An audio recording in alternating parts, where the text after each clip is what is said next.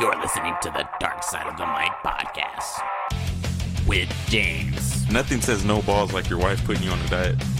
and Austin. Everybody's a freaking idiot to some extent. Some people are dumber than others.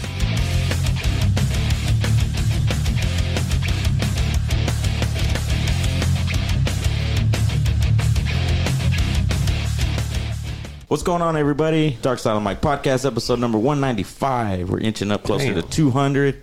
Uh, my name is James. It's Austin. and today in the building, we got the one, the only, The man, the myth, the legend. the former uh, pro MMA fighter, uh, former bartender, former camp gladiator, beast, and now current real estate agent, Michael Franks. How you doing, man? I'm doing pretty good. How are you guys? Good, man. Doing good. Wonderful, man. Thank you uh, for coming on. Yeah, thanks for having me, man. This is my first podcast actually, so I'm a little Yeah. nervous. But I think I'll be all Congratulations, right. we popped that cherry. Yeah, man, feels good too.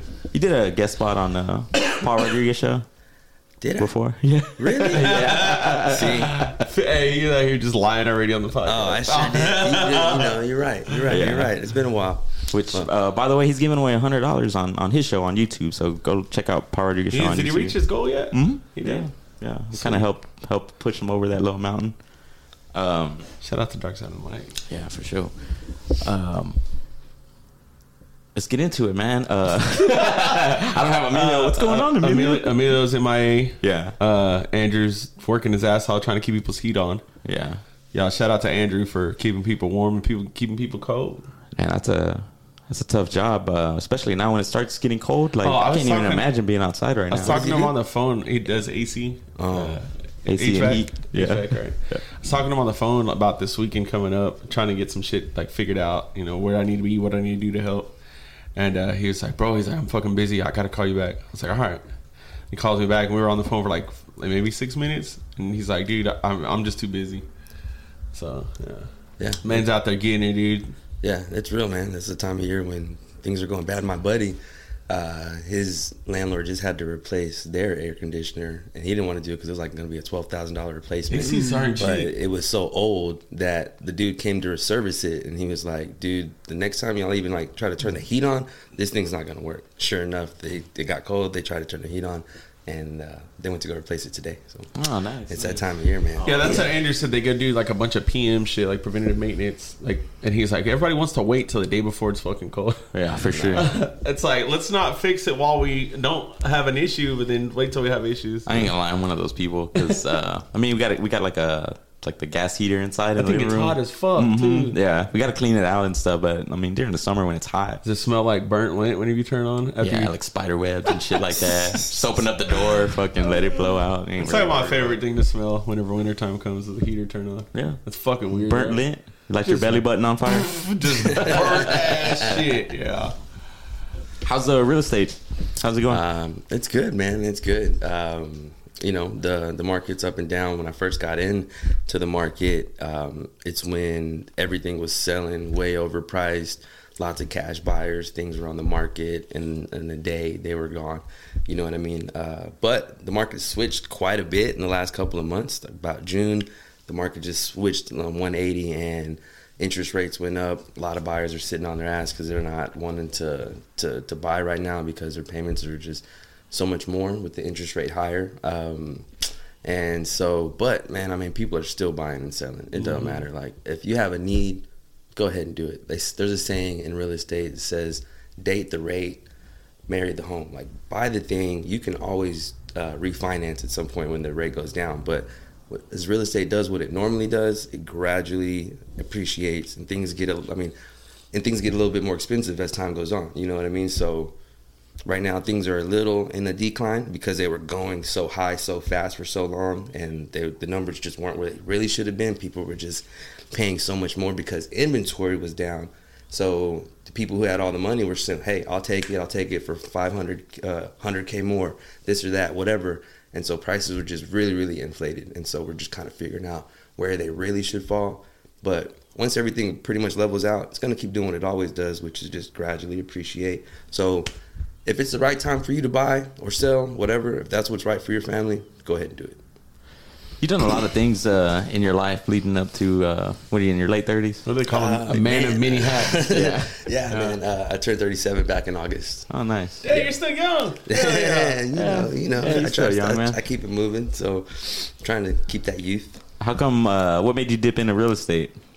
Um, honestly, um, a good buddy of mine got into it ahead of me, a few months ahead of me. Uh, we've been together doing Camp Gladiator for years. You know, I did Camp Gladiator for eight and a half years. Yeah, you did it for a uh, while. Long time, man, here in town. Uh, it started out in Bastrop, but anyways, um, he got into it. Was and it's man, the grind is a lot of the same type of thing. It's networking. It's uh, serving people. You know what I mean? And that's what I've come to really find out that I enjoy is helping people get what they want. Helping be that person in the middle that hears a need and like, hey, I got you. I can help you with that, and making that um, that situation and that whole thing as pleasurable as possible. Because man, you know, let's be real. Like some people have some horrible stories when it comes to real estate or just working with anybody. And uh, I always want to leave people leaving away from me feeling like, man, that dude fucking helped me out. Yeah. It was great experience. He was cool. He was honest. He was blah blah blah, and making them feel like they got a friend on the Yeah, end. that's like he actually them. helped Yeah, them for you know, them, not right. for you. Yeah. Right. You know, you know, That's and cool. I, I feel like and I've always been taught that like your gifts will make a way for you. You know what I mean? And help you um, provide for yourself. If you're doing what you're called to do and you're in your purpose, you're going to in turn get back what you need. You know what I'm saying? Yeah. So I try to help people get what they need. And you know, that's why I was a trainer for so long. You know, I love helping people get fit, work out, push themselves hard. Really, man, I love to kind of torture people. If I'm being honest, like So you know, I was, a, you know, I was a, you know, I was a college athlete. I did uh, MMA for several years. Been out there, pushed my body. I know how hard it is and how hard you need to push to just to to be better and to strive for something. And I know it ain't easy. So I like being the person who can help help them achieve that and do it in a fun way. And while they're doing it, they're enjoying their time. They're enjoying my company, and we're just fucking getting after it. And in the meantime, everyone's getting a little bit better. Yeah. You know what I'm saying? So So you can push them a little bit further. yeah, Hell yeah, just keep cool. on rocking. How long did you do MMA? Uh, I started in 2008. Started in training in 2008, and I think I had my first fight about 10 months later. And the day after my 21st birthday, I think I had my first fight. Dude, I remember going and watching you at uh, Kings of Combat. Uh, I don't remember which one it was, but this was man. I don't even remember like when it was. But I remember we went and watched you at the Kalunga, and uh, I think Gilly might have went also. yeah, yeah. They, I think they went to every single one of my fights, Yeah. man. Out of town, everything. So Yeah. those are my riders right there. You miss it? I do, man. I really, really do. Uh, honestly, I never would have stopped training if I wouldn't have got into Camp Gladiator. When I got into Camp Gladiator, I had no idea that it was going to take so much of my time. And like, I always kind of thought I was going to be able to get back to it. You know what I mean? And so while I was helping build Camp Gladiator, and then once I got it to a point where I had a good 30, 40 people, and I'm like, man, I'm kind of doing something here. I'm helping some people. You know what I mean?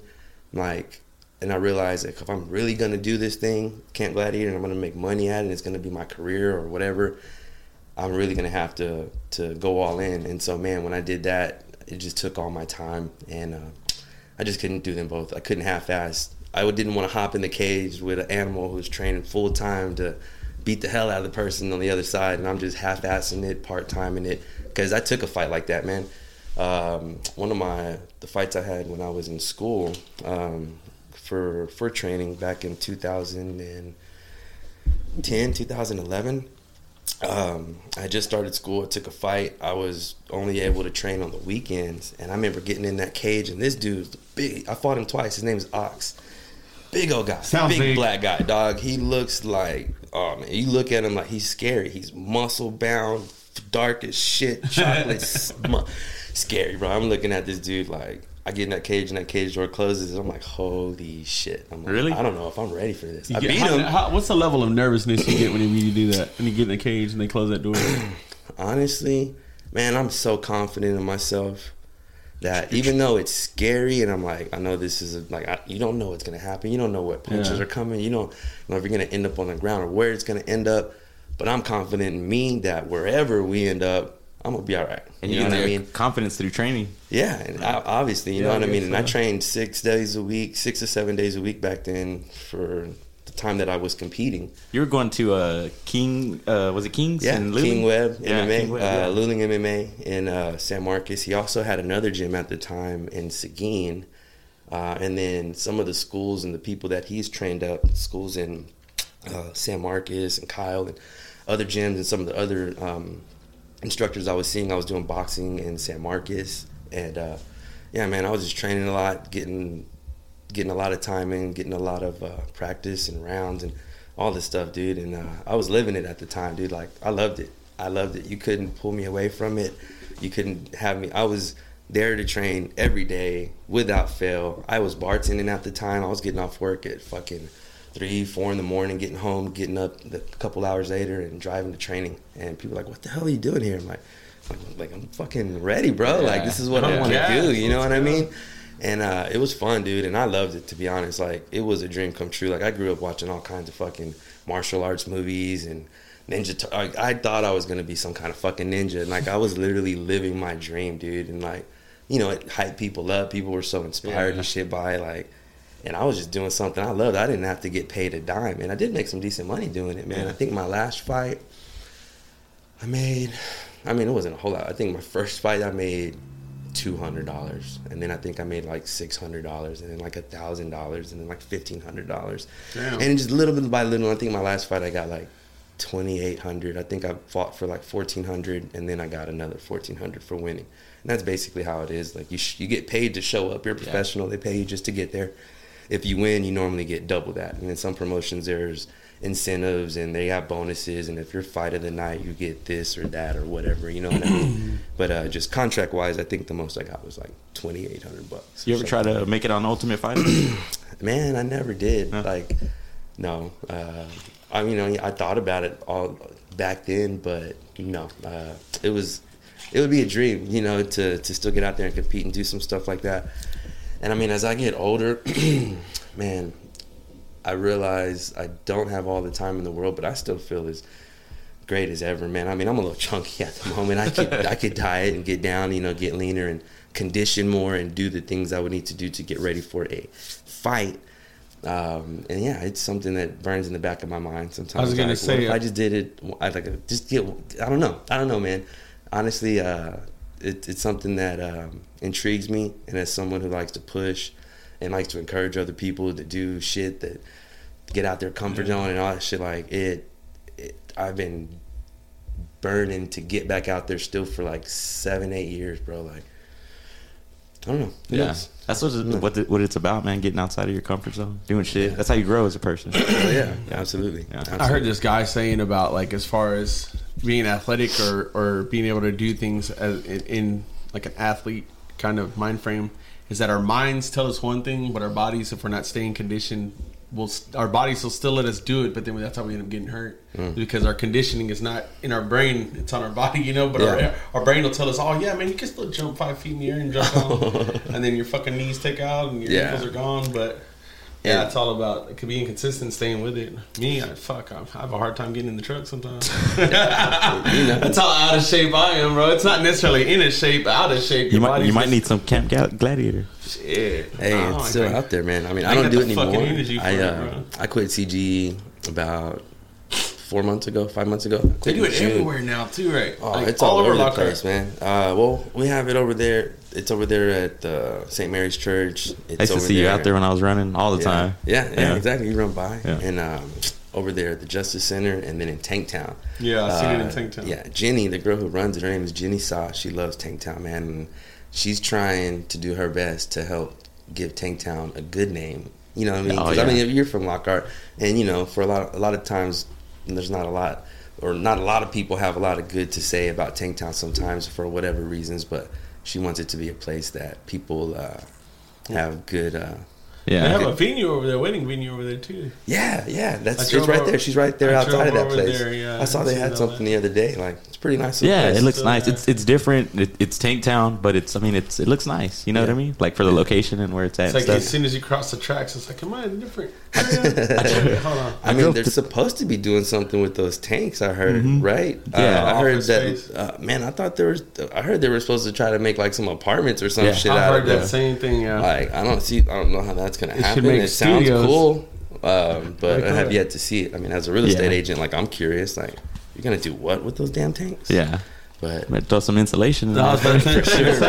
It's gonna be Finna cold be having in a the winter. motherfucker Or you there. gotta be baked. Yeah, exactly. I uh I drove by there. Uh, I drove by there almost daily, and uh man, they tagged up like on one side of the tits all tagged up. Oh man. And I was like, man, dude, like, I mean, they you know they're kids, obviously, and I'm like, dude, why you want to, why you want to like make your community and your neighborhood like look like trash? You know what I'm saying? They don't get it. Yeah, it, it it's a youth thing, you know. But I mean, that's I feel like you know it's it's uh, up to people like us that are you know like where we've grown up and we've matured already to kind of just educate the youth and show them uh, the right direction to go in, you know, as Yeah. opposed to you know the wrong way because. I mean, you're you're young and you make stupid decisions which could impact your life long term. You know, for Oh you man, know, who you telling? oh, for sure, man. Yeah. uh, yeah, and that's that's that's a conversation I've had with a few of my friends. Uh, you know, I come from a family of ministers. My dad's a preacher, uh, has been since I can remember. My grandfather's a preacher. My uncles, uh, a couple of my uncles are preachers. My brothers, my oldest brother is the uh, chaplain at TCU. So it's kind of like a coach. Uh, and he gets to deal with a lot of the students and he, the, the athletes. You know what I mean? He has relationships with a lot of them. And he goes to all the games and this and that. Um, and then I believe my other two oldest siblings are both um, ordained ministers too. I believe. But anyways, all I'm getting at is I come from a family of ministers, and um, it's always been something to me that I do want to give back. I do want to serve. I don't know that I'll ever be standing behind somebody's pulpit. I don't think that's me.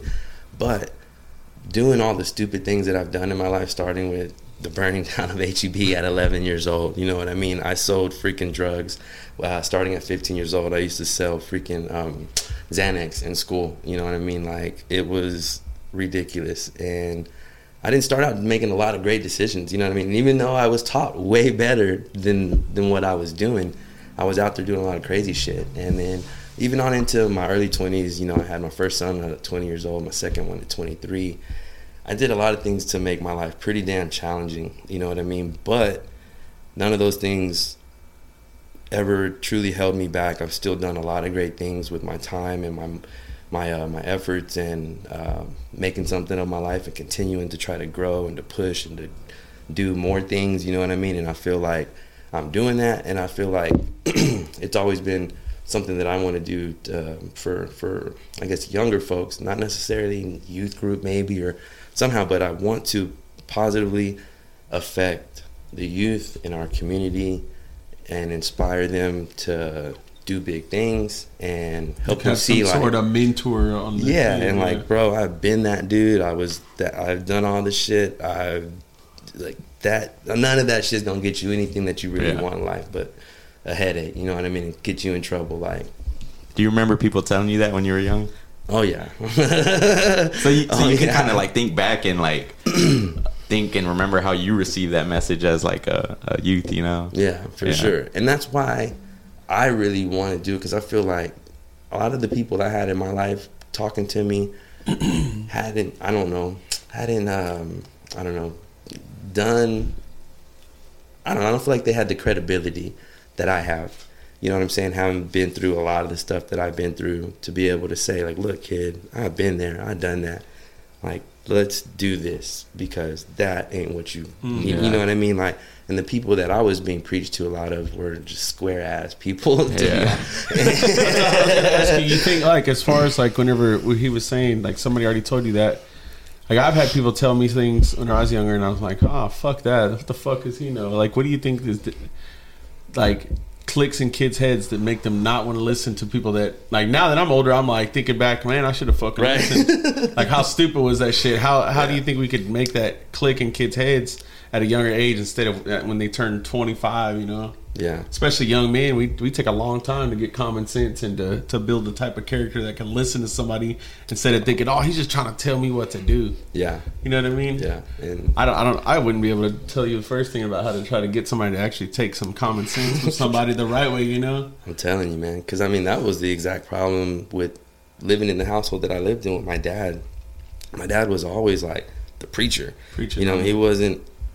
He- He's a great dad. Don't get me wrong. He provided. He was there. He did all the things, but I felt like I was always dealing with a preacher. You know what I mean? Mm. And man, it's hard having someone who's like always coming down on you, and uh, just being the way that he was. And so, um, I don't know, man. Uh, being around someone, and my point is like I wasn't for whatever reason I wasn't hearing him. You know what I mean? He was always teaching me the right things and trying to instill in me the right things. I mean, dude, when I would get in trouble, like my dad was, my dad was something serious. First of all, I would wake up and go to bed to uh, gospel music all the time. When we went to sleep, he would play. You can ask any of my friends when they came over. When it was time to go to bed, my dad would come in, turn the radio on, put on some gospel music. He'd pray with us. He'd sit there and pray with us. Say, "Y'all shut up," and he'd pray with us, and then he would go out the room. You know what I mean? Um, but I mean, it, it was tough being around him a lot of times. But he was always trying to to lead us in the right direction. But man, like I was just, I saw him as the dude who was just getting in the way of what I wanted to do. You know what I mean? And what I wanted to do though wasn't getting me nowhere good. You know what Yeah. I mean? And he could see that, and I couldn't. I could say, "Oh, I'm not doing this. I'm not doing that," but he's wise enough to know the, the difference. And like you know, like if you're doing this, the the proof is in the pudding. Like you can say uh-huh. one thing, but I can see this. Especially now that we've gotten older and we sit there and we look back on ourselves saying that like, how stupid did we look? And we're sitting here trying to tell, convince somebody that's been through it what the fuck we're not doing. Right. You know? Yeah, it's it's uh it's a cycle of life, man. And that's why like, you know, like I I would encourage people to have have kids, you know what I'm saying? Because it gives you, in my opinion, the full 360 of life, you know, like I still, you know, to this day, uh hear like see my mom and myself like oh this is why she said that or this is why Mm-hmm. or or and i realized like i felt bad at times i'm like dude i was a punk ass kid you know what i'm Oh, saying man, I have those moments. I don't know how long it took me to stop finally apologizing to my dad for being an asshole to him. And I would, I I just like randomly call him and be like, "Hey, what's up, man?" I'm like, "Just just want to tell you, man, I'm sorry for being a fucking punk ass kid." oh, you ain't got to worry about it. that was your job, and he's all understanding and nice, and I'm like, "Nah, fuck that kid that you that was being like that to you, like just unappreciative." But now it's like he's like, "That's what kids do," and as us as adults, we got to deal with it. We got to teach them better. So. Yeah. We got a comment here from Ryan Gonzalez. Listening to someone tell you what to do isn't the same as someone who's done it telling you why not to do it by example. Which, you know, yeah, that makes Absolutely. sense. Yeah. Right, and that's why I say I feel like I have a better platform to talk to some of these people because yeah, I'm not just telling you as someone, hey, this this is statistically you should do like no, dude, don't do this because I'm telling you from experience. Yeah. blah blah blah. Um, Yeah, exactly. He said, "Lead by example." let's go, uh, sir. if you don't mind, let's go back to HEB for, for just a bit. I, I had that feeling that was coming. I'm, I'm wondering, like, um, like, did you did did y'all set out over there by like to like? obvi- I don't think y'all set out to like do what happened. Right. Um, and correct me if I'm wrong, but uh, like, I mean, what was going through your mind, and then when you see things like getting out of hand, like, what what was like, what was going on in your head and all that? Well, so for all the people who don't know, I guess I'm gonna tell this story. all right, so um, so let me just go back and just give you how this is how the day started. Me and Mondo Vega starting at his house. Right, we were at his house. He lives over here by uh, Dr. Lawrence's office. We walk across town to uh, over by, by uh, the hardware store by what used to be the Circle K. My aunt lives there. Right. Um, stop. My mom was staying there at the time. Me and my mom were staying there at the time my uncle he uh, he barbecues all the time there's matchbooks all over the house you can find them in the drawers you can find them next to the barbecue pit you can find them wherever i just happened to grab a box of matches put it in my pocket didn't see those matches all day long until we get to heb anyways we stop at the recreation center um, back in the day miss lee used to have the rec center open The Den, right, is what it was called, I think. I think so. Yeah. Something right there across from where the lounge is right Yeah. now. And uh, you know they had old school games and this and this and that. It was you know, whatever people would donate and this and that. It was, you know, it was all right. And so we were there for a couple hours and just bullshitting. And then we decided to walk over to HEB. They got the old race car games and shit up there, you know, Uh-huh. that you could play. So me and Mondo walk over there, and my buddy, well, uh, what this guy that I knew uh, happened to be walking into the store, and I just happened to see him, and I was like, "Oh shit!" Started talking to him. I had no intention to like walk around in the store, and then I was just walking around with him. So we're walking around the store. We're here and there. Um, I'm in a tank top. This is December twentieth, nineteen ninety six. or December 21st, one or the other. Either way, um, but it was somewhat warm. I had on a tank top, shorts. We're walking around the store. We're walking down the back of the store where all it's real cold. I have my hands in my pockets. We end up going to the, um, what's that? Freaking uh, the cosmetics aisle. I'm asking him. So he's got braids. All right, you know. At the time, I'm 11 years old. He's 13, a little older kid. Long hair, braids. It's cool. I want to do this shit to my hair. How'd you do this to your hair? So that's how we end up in the cosmetics aisle, right? And so he's showing me all the relaxer and this and that. We're at the end of the aisle. That's where all this stuff is, and then we're gonna head towards the front of the store. We turn and start walking. I have my hands in my pockets. I fill the matches. I take the matches out. I light one. I let it burn to the end. I throw it on the ground. Step on it. I light another match. I'm walking with it. I see a grown up or someone bigger than me pass me, and I'm like, oh shit, I'm playing with matches. And I shake it and toss it, and I get out. As soon as we get out the store, okay, we're out, no big deal. I'm out. I can't get in trouble no more. Uh, grab a soda, sit on the sidewalk, chilling. That dude that I happened to see at the store, his grandmother was there. So he's talking to her outside. And then, boom, all these people start running out the store saying that there's gunshots and all kinds of shit. We're all- everyone's like, what? Play, everyone's running. It's crazy. So us, we're like, what the hell? So, you know, let's get out of here. We start walking back towards Mondo's house, which is on the other side of town because it's by Dr. Lawrence's office. We're walking, sirens, this and that. We see a little smoke, and you know, okay, the smoke getting bigger, smoke's getting bigger, and as after I was like, no way, like there's no way that like, but at the same time, I'm like, I didn't see it go out. I was playing with a match, like, but no way, like, no way. We get all the way to Mondo's, we turn on the news, it's on the news, it's like, holy shit. Did you know that you did it? I mean, like I said, that's how my whole mindset was like, I don't like I didn't do that or I didn't intend to do that, Yeah. but It happened. so we my mom picks me up that evening, me and Mondo, um, about six thirty or something like that. And she picks me. Do y'all know the HEB's on fire? I'm like, yeah. He's like, nah, like yeah, we heard. And we drive by there, and like people are parked at the fucking park across the street. Like everyone's just watching HEB burn. You know what I mean? And we drive by, and I'm just looking at this thing like, no fucking way. And people say I use fucking hairspray. Yeah, and I like, heard man, that. that's, That's what I bullshit. heard, That yeah. is- I just told you what happened. Yeah. So driving by to see that fucking thing engulfed, this is like, no fucking Not way. like, no, match, right? Like no, like no way. so we get home. Um, Were you scared that you were gonna get in trouble? I mean, I wasn't just gonna go like tell on myself Yeah. or anything, you know what I mean? So I'm just like, uh, we're gonna see what happens. We're sitting there back at my aunt's house where I'd picked up the matches that day. I get back there. It's about 10:30 at night. Officer Knudsen, bottle caps as we all used to call him, Big booty canoe. Big, booty Canooty. Um, he gets there, man, and my uncle opens the door because we're staying at their house.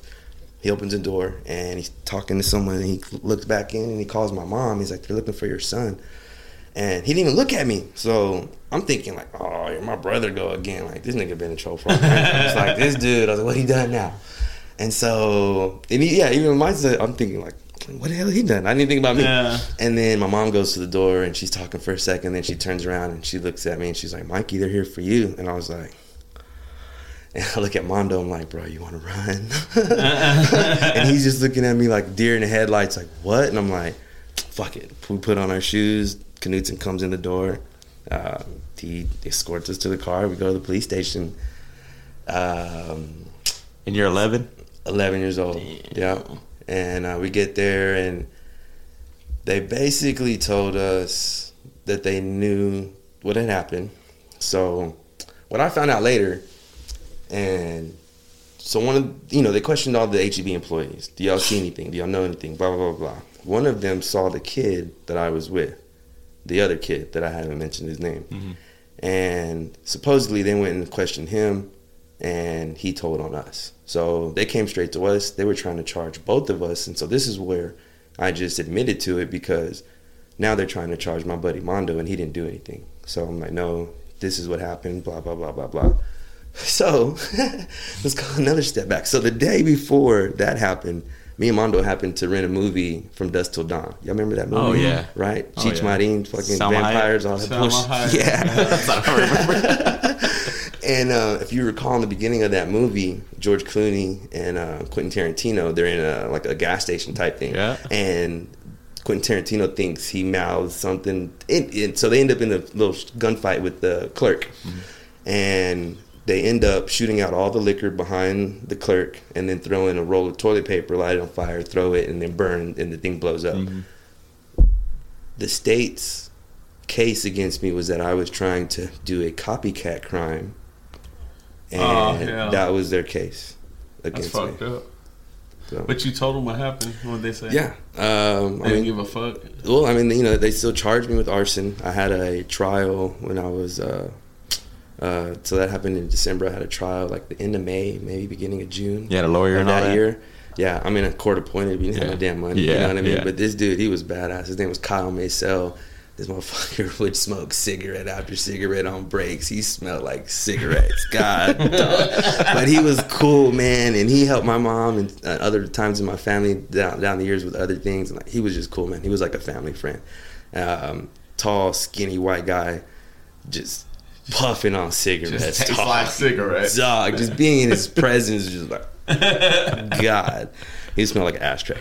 But he was amazing, man, and uh, he was he was he was an angel to us, man. So, but yeah, man. So I went to had that trial. It took about a week long. They put all kind of people on the on the uh, on the stand to try to incriminate me. I guess you would you say seem like a criminal, right? and uh, they had they would brought the firefighters and this and that and but uh, you know I had a lot of character witnesses as well and what's funny one of the things uh, they brought in a uh, psychiatrist and you know I've done two psychological exams in my life both uh, called by my probation office for me to do to see if I'm crazy or not but uh, scored very very high on both of them and um, where and they were talking to the um, the state doctor trying to make me look bad.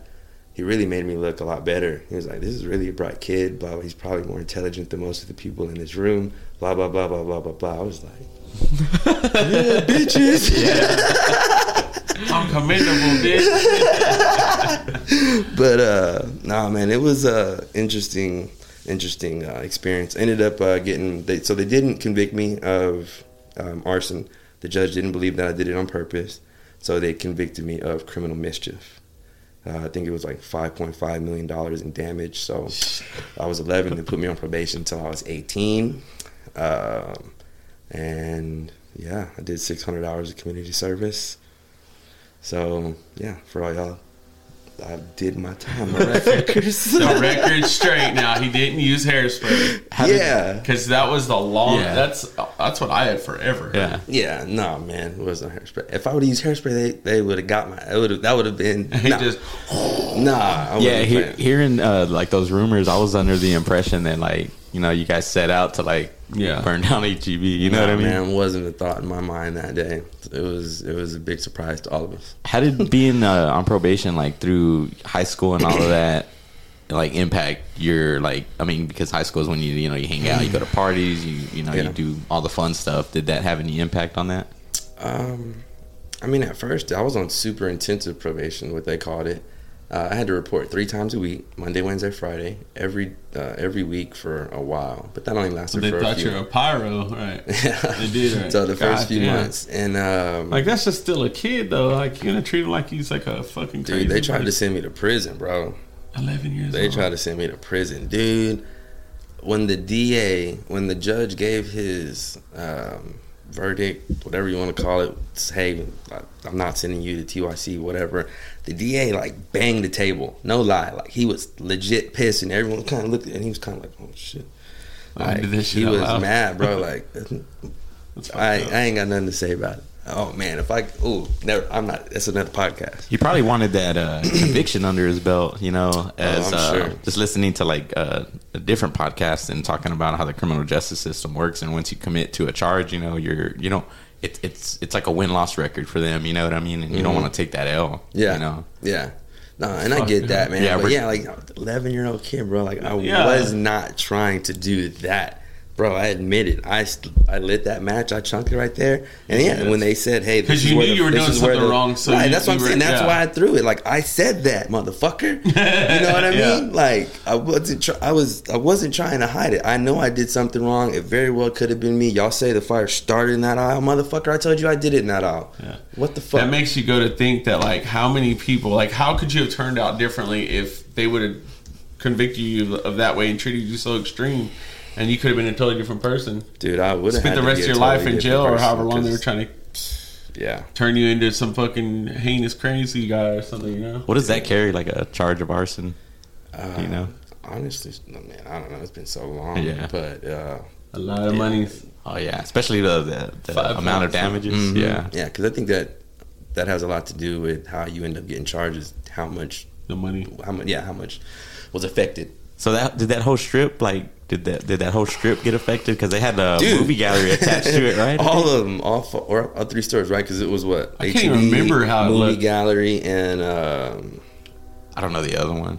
it was a movie store and a something other store, and then there was a pawn shop in the corner of the Yeah, parking remember the pawn lot. shop. Yeah, and uh, That was a but yeah, like the, the wall between the the store immediately next to it was busted. It, it it messed up during all the water and everything, and like there was water damage in the next door, and it's like yeah, like everything total though was like five point five in damage, five point five million in damage. Yeah, some some would say you did the uh, citizens of Lockhart a favor you know what I mean. People tell me that shit all the time. Anytime someone's on a discussion page or something talking about something needs to be destroyed or this, like call Micah Franks, my man. does, it get brought up, does it get brought up often? Do your work, dude. I, I bullshit you not. I someone posted something just a couple weeks ago uh, Yeah. on the Lockhart discussion page, and uh, dude Jimmy, Jimmy somebody was like, "Hey, Michael Franks, this and this and that." I was like, first of all, bro, like I got out of the demolition shit years ago. I'm into the fucking real estate. I'm into development now, bro. Like so, I'm, I'm done Changed with my that. career path, Papa. Yeah, thanks, asshole. Uh-huh. But I said I have been in uh, real estate for quite a while now, though. To be honest. Yeah, that's good. That's crazy, dude. I, I remember that day, man, because uh, we we rode by and it was it was a scene, definitely, you know. And, Yeah. and it's like, holy shit, this big ass building is burning. I was like when Dobbs burned down, everybody came out to watch. Mm-hmm. Yeah, we were upset with that. We were we were sitting across the street eating ice cream. That's what my family owned the nursery. We Uh-huh. were sitting over there eating ice cream in the parking lot watching. It's fucked up, right? Dobbs. Yeah. Yeah. That was, I mean, shit. They needed an upgrade too. That was kind of, I mean, I Well, all you- the grease in that motherfucker that never got cleaned up. That's, that shit will catch fire like crazy, man. Like in most kitchens, man, like you gotta you gotta clean very very Yeah. well because that stuff can catch fire. Yeah. uh, after a while, man, all that buildup of soot and all that crap. he said, "JP, heard the real estate business is on fire."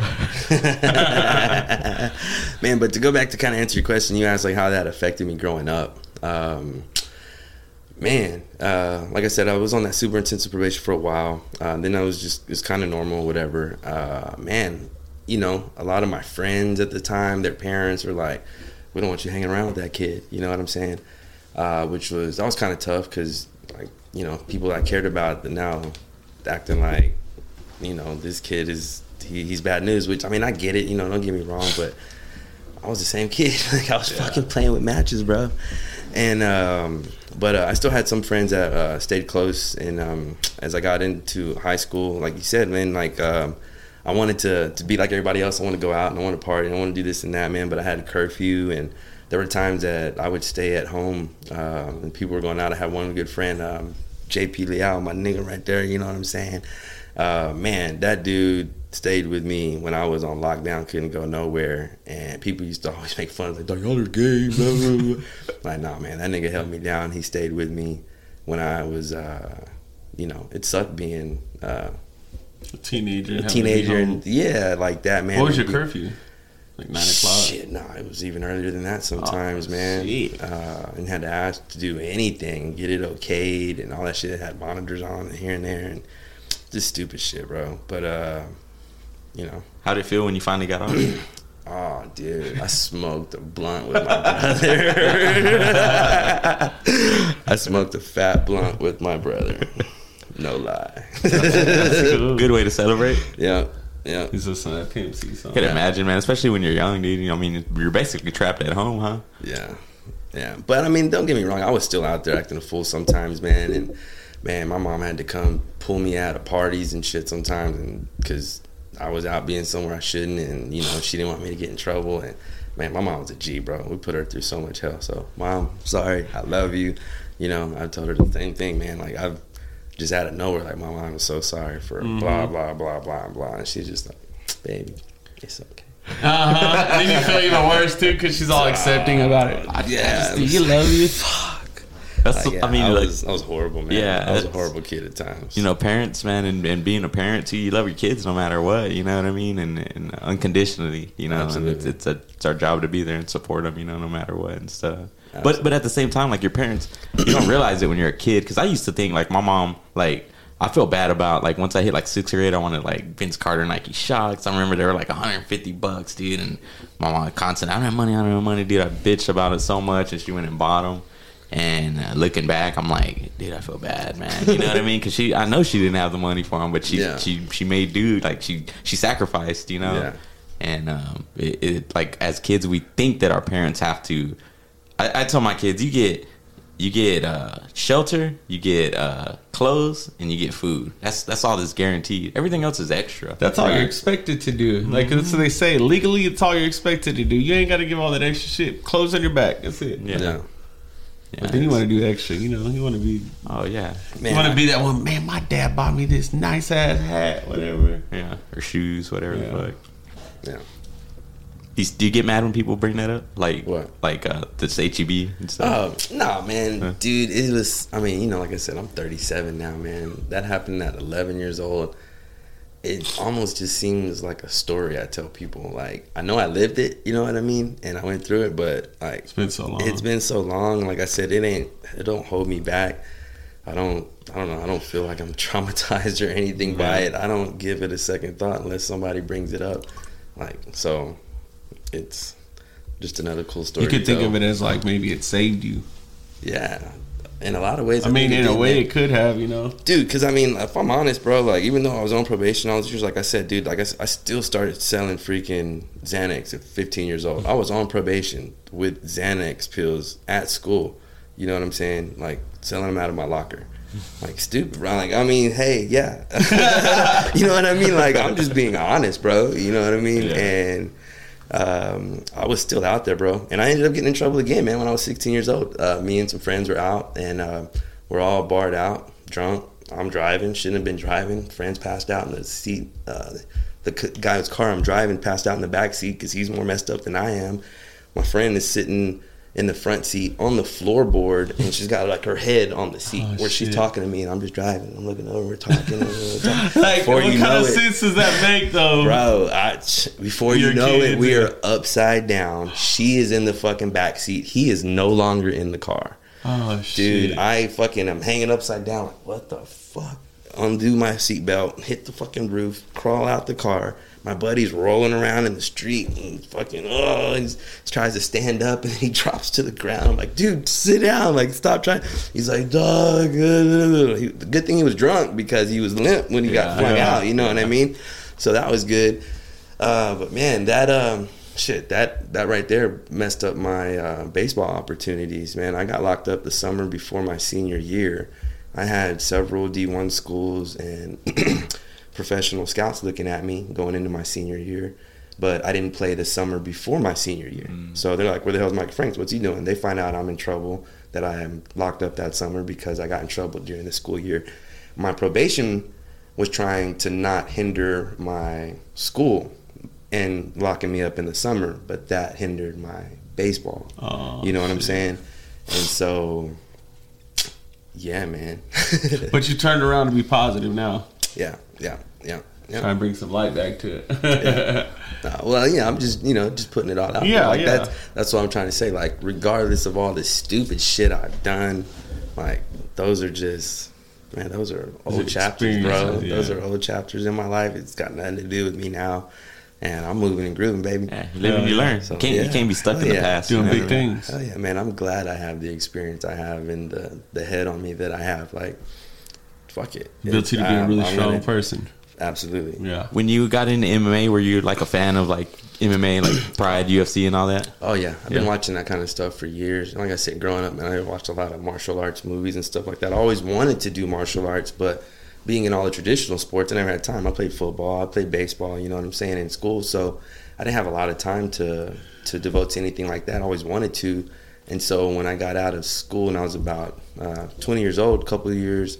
Um, you know, I played two years of college ball coming out of um, high school, and then I was sitting around for one year not doing anything, and I'm like, I got to do something. Like I was used to competing, I was young still. Like I need to do something, and um, you know, MMA was growing at the time, and I had a couple buddies who were really, really into it, and I'm like, I'm gonna be a fucking fighter. And I trained for ten months before I had my first professional fight. Didn't even do amateur. So you went straight pro? straight pro, bro. It wasn't like my plan or anything, just kind of worked out that way. Uh, one of my buddies had a couple professional fights and they were looking for another fighter on that card. And he was like, it was three and a half weeks before the fight. They were like, we need someone to fight at this weight. Can you do it? And I'm like, so high minded. I'm like, yeah, I got it. Three and a half weeks away. I needed to lose like 30 something pounds. Never fought before in my life. Yeah, no problem. I got this and uh, dropped the weight. Worst weight cut of my life, bro. Oh my god. You're dying? I got to so back then I competed at 170. I think when I got the phone call, it was about 200 pounds. I was 198 actually. I was 198. I needed 20, I needed to lose 28 pounds. uh, I got to 178 the day before the weigh-ins, and so the day before I started already uh, weight cutting. No water, no nothing. Nothing. You know, you know, you know how it yeah. is.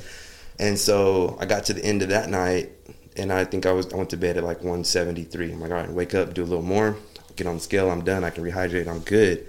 Well, during the night, my dumbass cheating, I go and have a couple popsicles. Not a couple, I have a few popsicles, liquid, right? He was I wake up in the than morning. right? I wake up in the morning, bro, and I'm back at 178, and I was like, fuck. Were you- From a couple you- popsicles.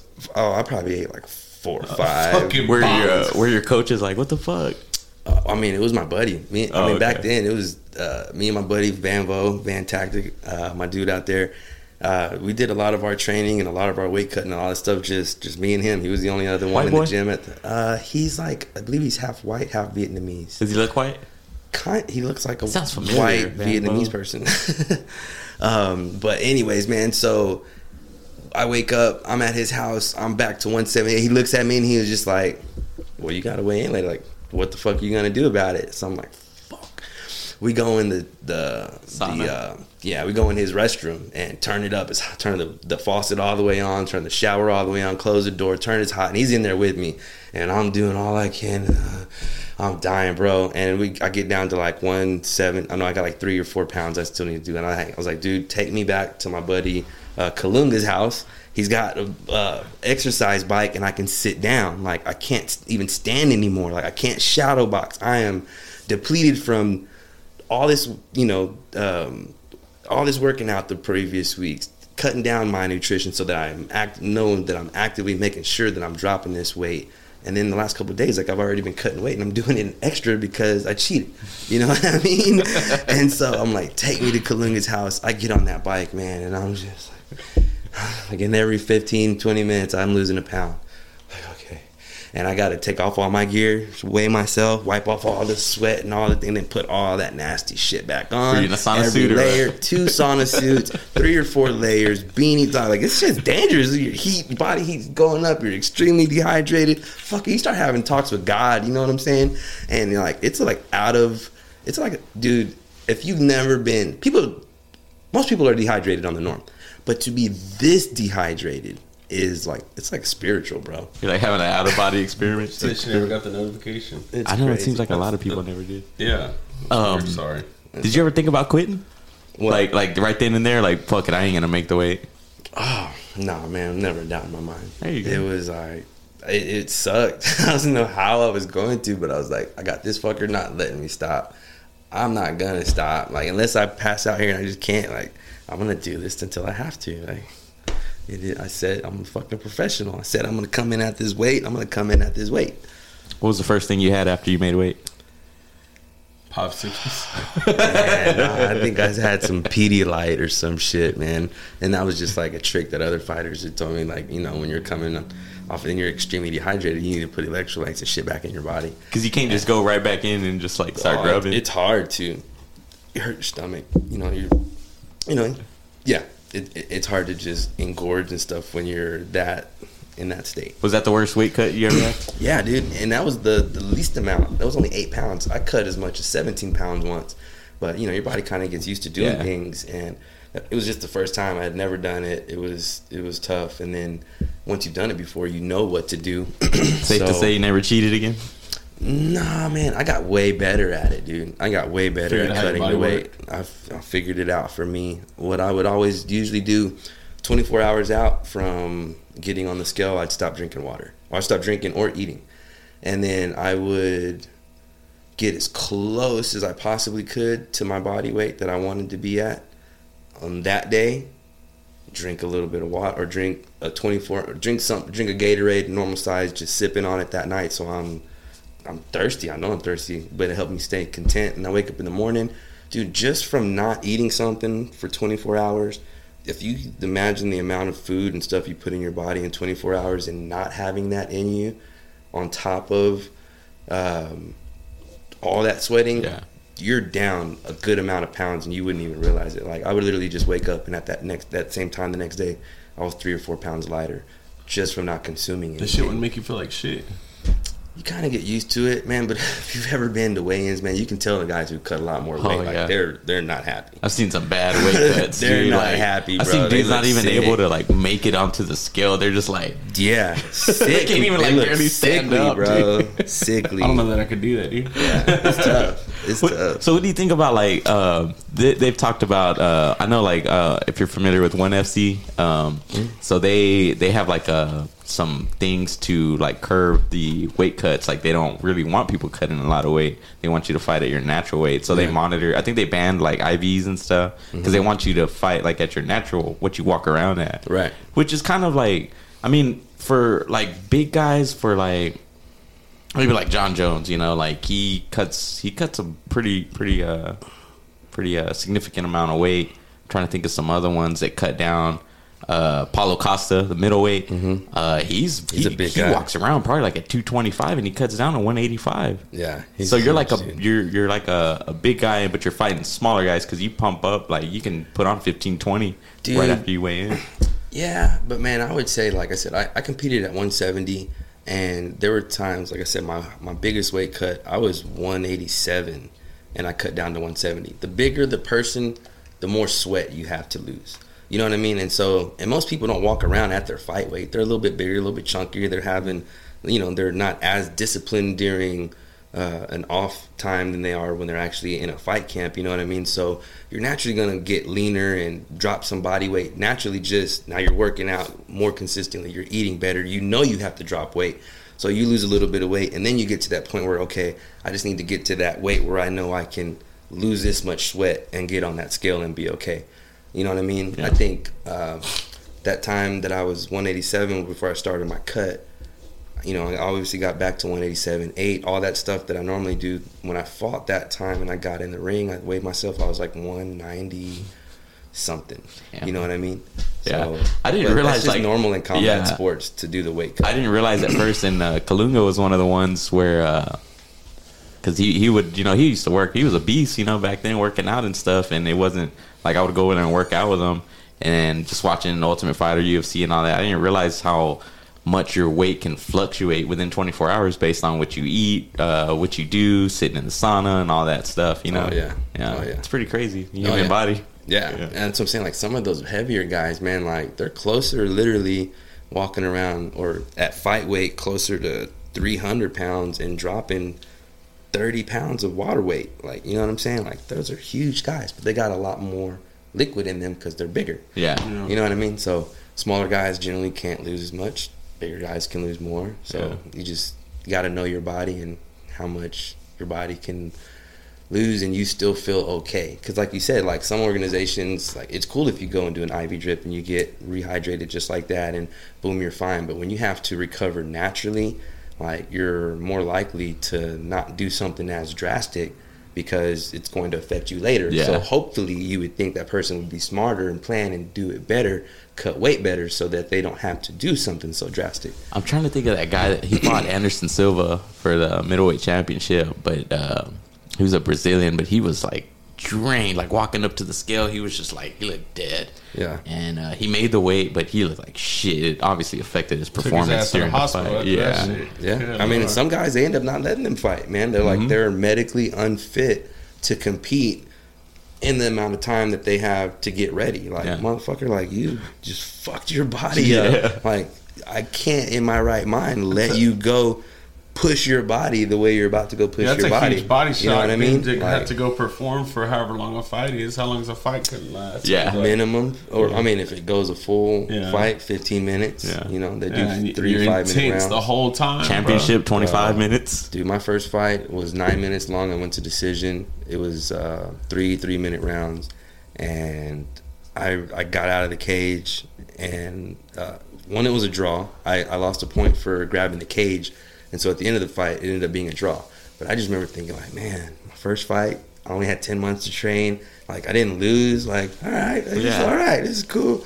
I remember back getting back to the locker room, bro, and I was just so just, man, I ended up throwing up and just sitting there in the shower, curled up in the fucking fetal position for a while, and just like, dude, like my adrenaline was just zoo, and then it was just like, mm, just dump, like, and I was tired, bro. Crash Like, hard, huh? Dude, you can ask my homies, man. Most of the time we went out after a fight, I was blackout drunk. I mean, dude, I was on, I was weeks of pushing my body super hard, super clean, all the eating, all of this and that, and then I go and just push my body to like, and then these fuckers trying to get me drunk and uh, Let's celebrate. dude. I I, blacked, I blacked drunk. out. Yeah, I blacked out almost every time we were celebrating. JP Potter says, note to self, fire bad, Xanax bad, popsicles bad. Absolutely. I We're heard learning uh, good lessons today. I saw um, uh, this past weekend uh, Michael Chandler and Dustin Poirier. Did you watch the fight? They were banging. Yeah. Something uh, Dor- Dustin Poirier told Michael Chandler after the fight. Uh, they're getting ready to announce a decision, and he walks over to him. and He goes, "Hey, Mike." He goes, "Hey, man. I ain't gonna lie. I was scared to fight you." He goes, "I'll respect to you, man." He goes, "Hey, but without fear, uh, have courage. bravery does. Yeah. Uh, you can't be brave." Yeah. And I was like, I never thought of that. And I was like, it makes total sense because if you're not afraid of something, how are you going to be brave? You know what I mean? Because without fear, bravery doesn't exist. Exactly. You know. Like- so, were you ever scared during a fight, or look at well, somebody? like I said, yeah. yeah, absolutely, man. Because I mean, you know that person has been training. They have some skills and knowledge to be able to hurt you. People get hurt fighting. You know what I mean? Like it's not a game. It's the Mm-hmm. you only can literally sport- lose your life. Yeah, you know, cage. like it's every other sport. You guys are playing a game. Like you're fighting a match. It's Trying to take his head off. you know what I mean? Yeah. And uh, some people are vicious, bro. And um, yeah, so it's a little um, scary, but that's that's what you feel fucking alive. Bro. Yeah. like I've never felt more alive in And my just life. to imagine that you're going into fighting someone you don't know, and you don't know what they know and No. what they're capable of. So you've got to just Exactly. put yourself up here and be like, he's capable of everything. So I just got to mark this dude. I used to That's do. Uh. I used to train boxing over there with uh, Coach Pete, Mm-hmm. and uh, that's one thing, man. I regret is uh, I wanted to get a fight in, but I, I never, I never, I was, I was, I'd go drink after practice and smoke and all that shit, and show up and run, uh, be running sprints, and he's like, "Why are you tired?"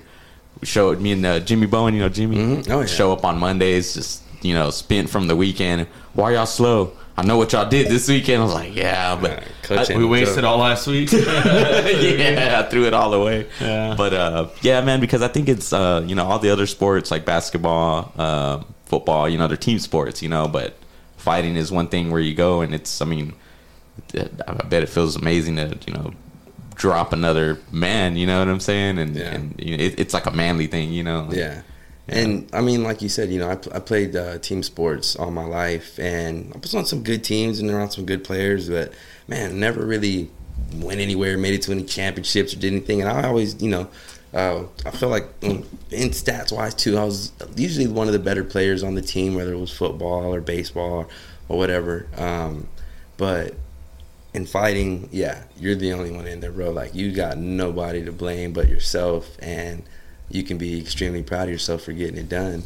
Um, if you do, or even if you lose, man, like that's what I definitely came to learn. Like people don't care nearly as much if you win or lose if you fight hard. Yeah. you know what I mean. Like you Oh, give yeah. it what you have, man. People don't care, and you know I was undefeated up until my first uh, five fights, and then I had my first loss in my fifth fight. And dude, like when I had that loss, like the weight just it felt good to have because you know I'm like I can't lose, I can't lose. It's this extra pressure that I'm putting on myself, and that you know if I lose, then I don't know. But when it first happened, it was like Yeah. no big deal. My friends were still there. I still had the people there that loved me. The world kept spinning, man. Like Yeah. here I was putting all this pressure on myself, and it's like, fuck it. You know what I mean? So I learned I could take an ass whooping, and uh, you know that's uh, And get back up. you Yeah. know what I mean?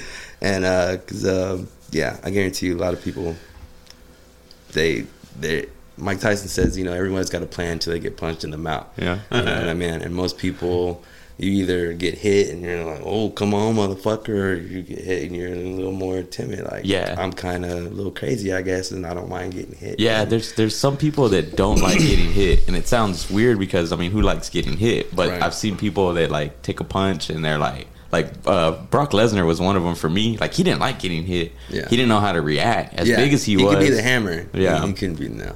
Yeah. Uh, dude, you remind me so much of uh, Rumble Johnson, Anthony Rumble Johnson. Man, he just R.I.P. to him, yeah. bro. Yeah, man. Yeah, that's crazy, dude. I'm, I don't, and I don't know. I don't know the the story behind it. He was battling an illness. I've heard uh, it was a combination of things like an autoimmune disease, along with uh, possibly cancer or some other things. There's like rumors flying around, but it kind of reminded me of like a Chadwick Boseman type deal where he was kind of quiet about it. Yeah. You know, um, yeah. It's. I mean, it's. He was a good guy. You know, I didn't know him personally, but. I mean, like just seeing him, and he retired early at the peak of his career. He Mm-hmm. never he uh, fought for the title twice against uh, Jon Jones and then against Daniel Cormier, also, which are two world class competitors. Welterweight all the way up to heavy Yeah. or light heavyweight. He Dude, was he- big. He was he hits you- huge for yeah. a freaking welterweight. He hits you with that right hand, you're done, dude. Dude, he was a monster. Literally, when he was when I was fighting, he was fighting, and I remember just looking at that dude like I I don't know if I ever want to make it to the UFC, bro. Like that dude is scary. Yeah.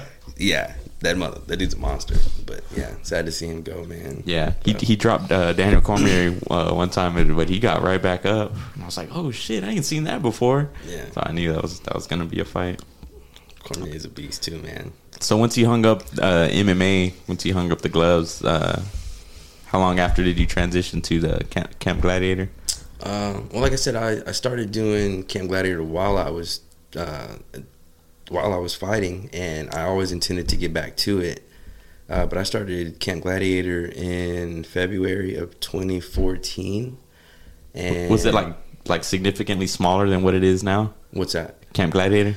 Um, I honestly, I'm not sure. I know we were growing, growing, growing like crazy. Then obviously the pandemic hit. Uh, but man, in the fitness world where where all gyms were closed, they were firing trainers left and right. Like we literally were like one of the best programs out there. Um, about a week after we went into shelter in place mode or whatever during COVID, our company had already been looking into trying to find a virtual platform for us to be able to train because we're an outdoor company. Like if mm-hmm. we can't serve people outdoors, like we can't make money. So they had already been looking into figuring out like how are we going to work if we get shut down like China was. And so we already had a Zoom platform within a week of that shelter in place thing happening. We had everything set up to where all of our clients could log in from an app that we already had them using to check in at our workouts to log into our virtual workouts.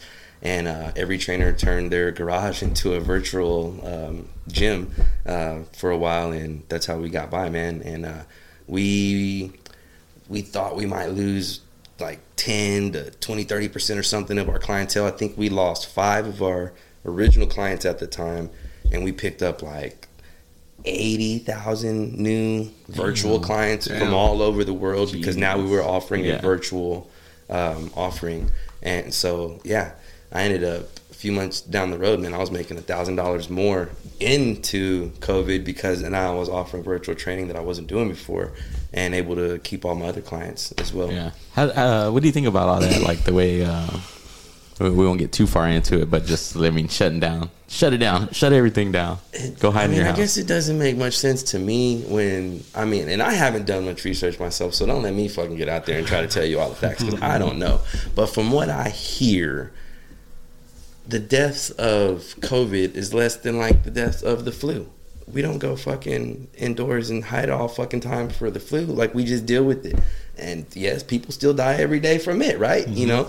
And so it doesn't make that much sense to me, all the craziness that we did. Uh, But, you know, some people lost their lives, man, and that sucks and that's very unfortunate. And I mean, you know, one of my very best friends, you know what I mean, uh, was in the hospital for what 13 fucking months because he ended up catching it and nearly died and all that shit. You know what I mean? So I know it's real, uh, but Yeah.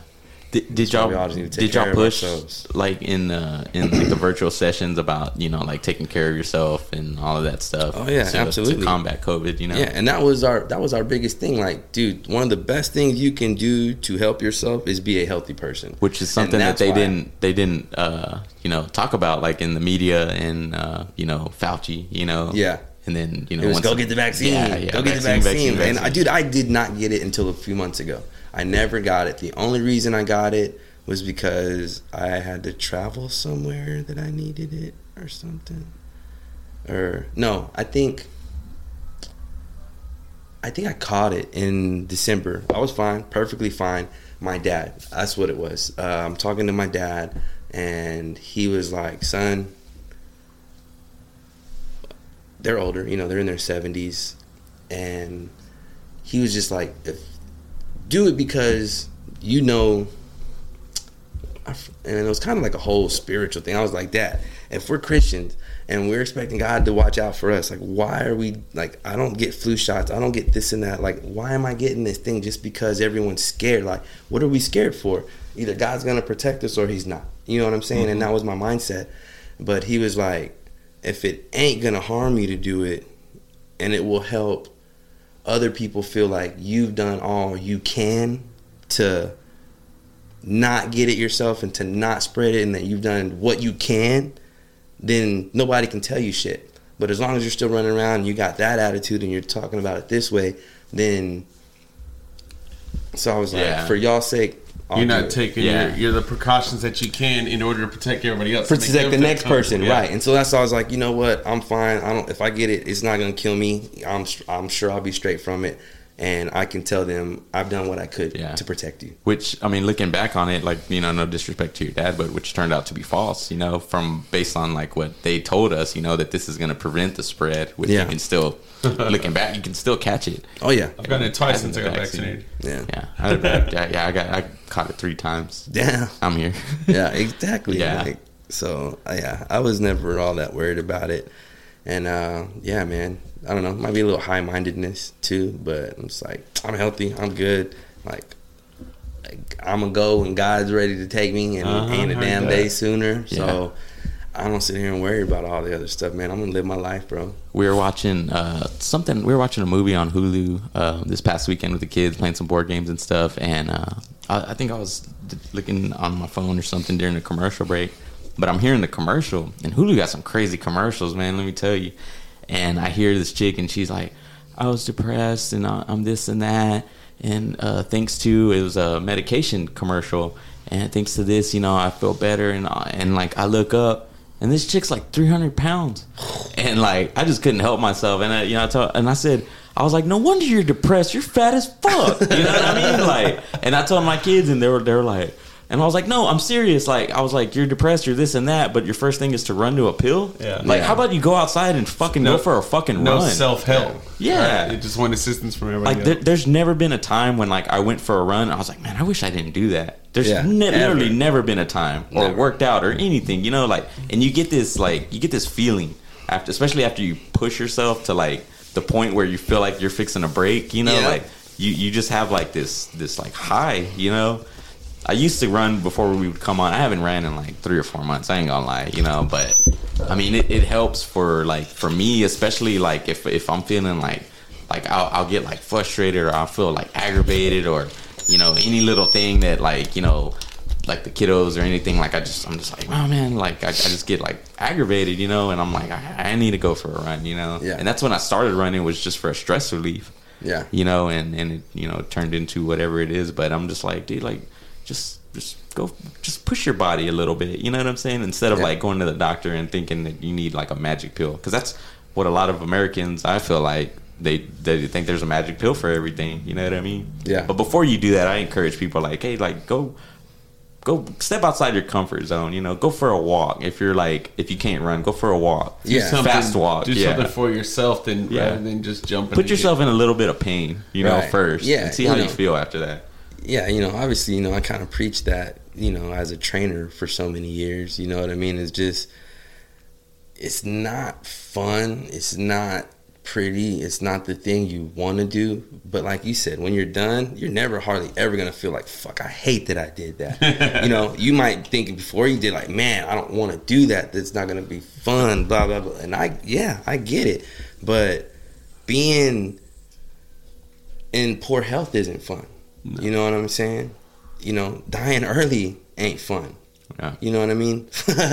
There's a lot of shit that we could simply avoid, a lot of health problems, a lot of psychological issues if we would simply be what we were designed to be, which was active fucking participants in society and active just active people. You know mm-hmm. what I mean? Like giving yourself So- a sense of accomplishment that by is the doing biggest something thing. yourself. Like that's when we feel the best. Is when we've accomplished something.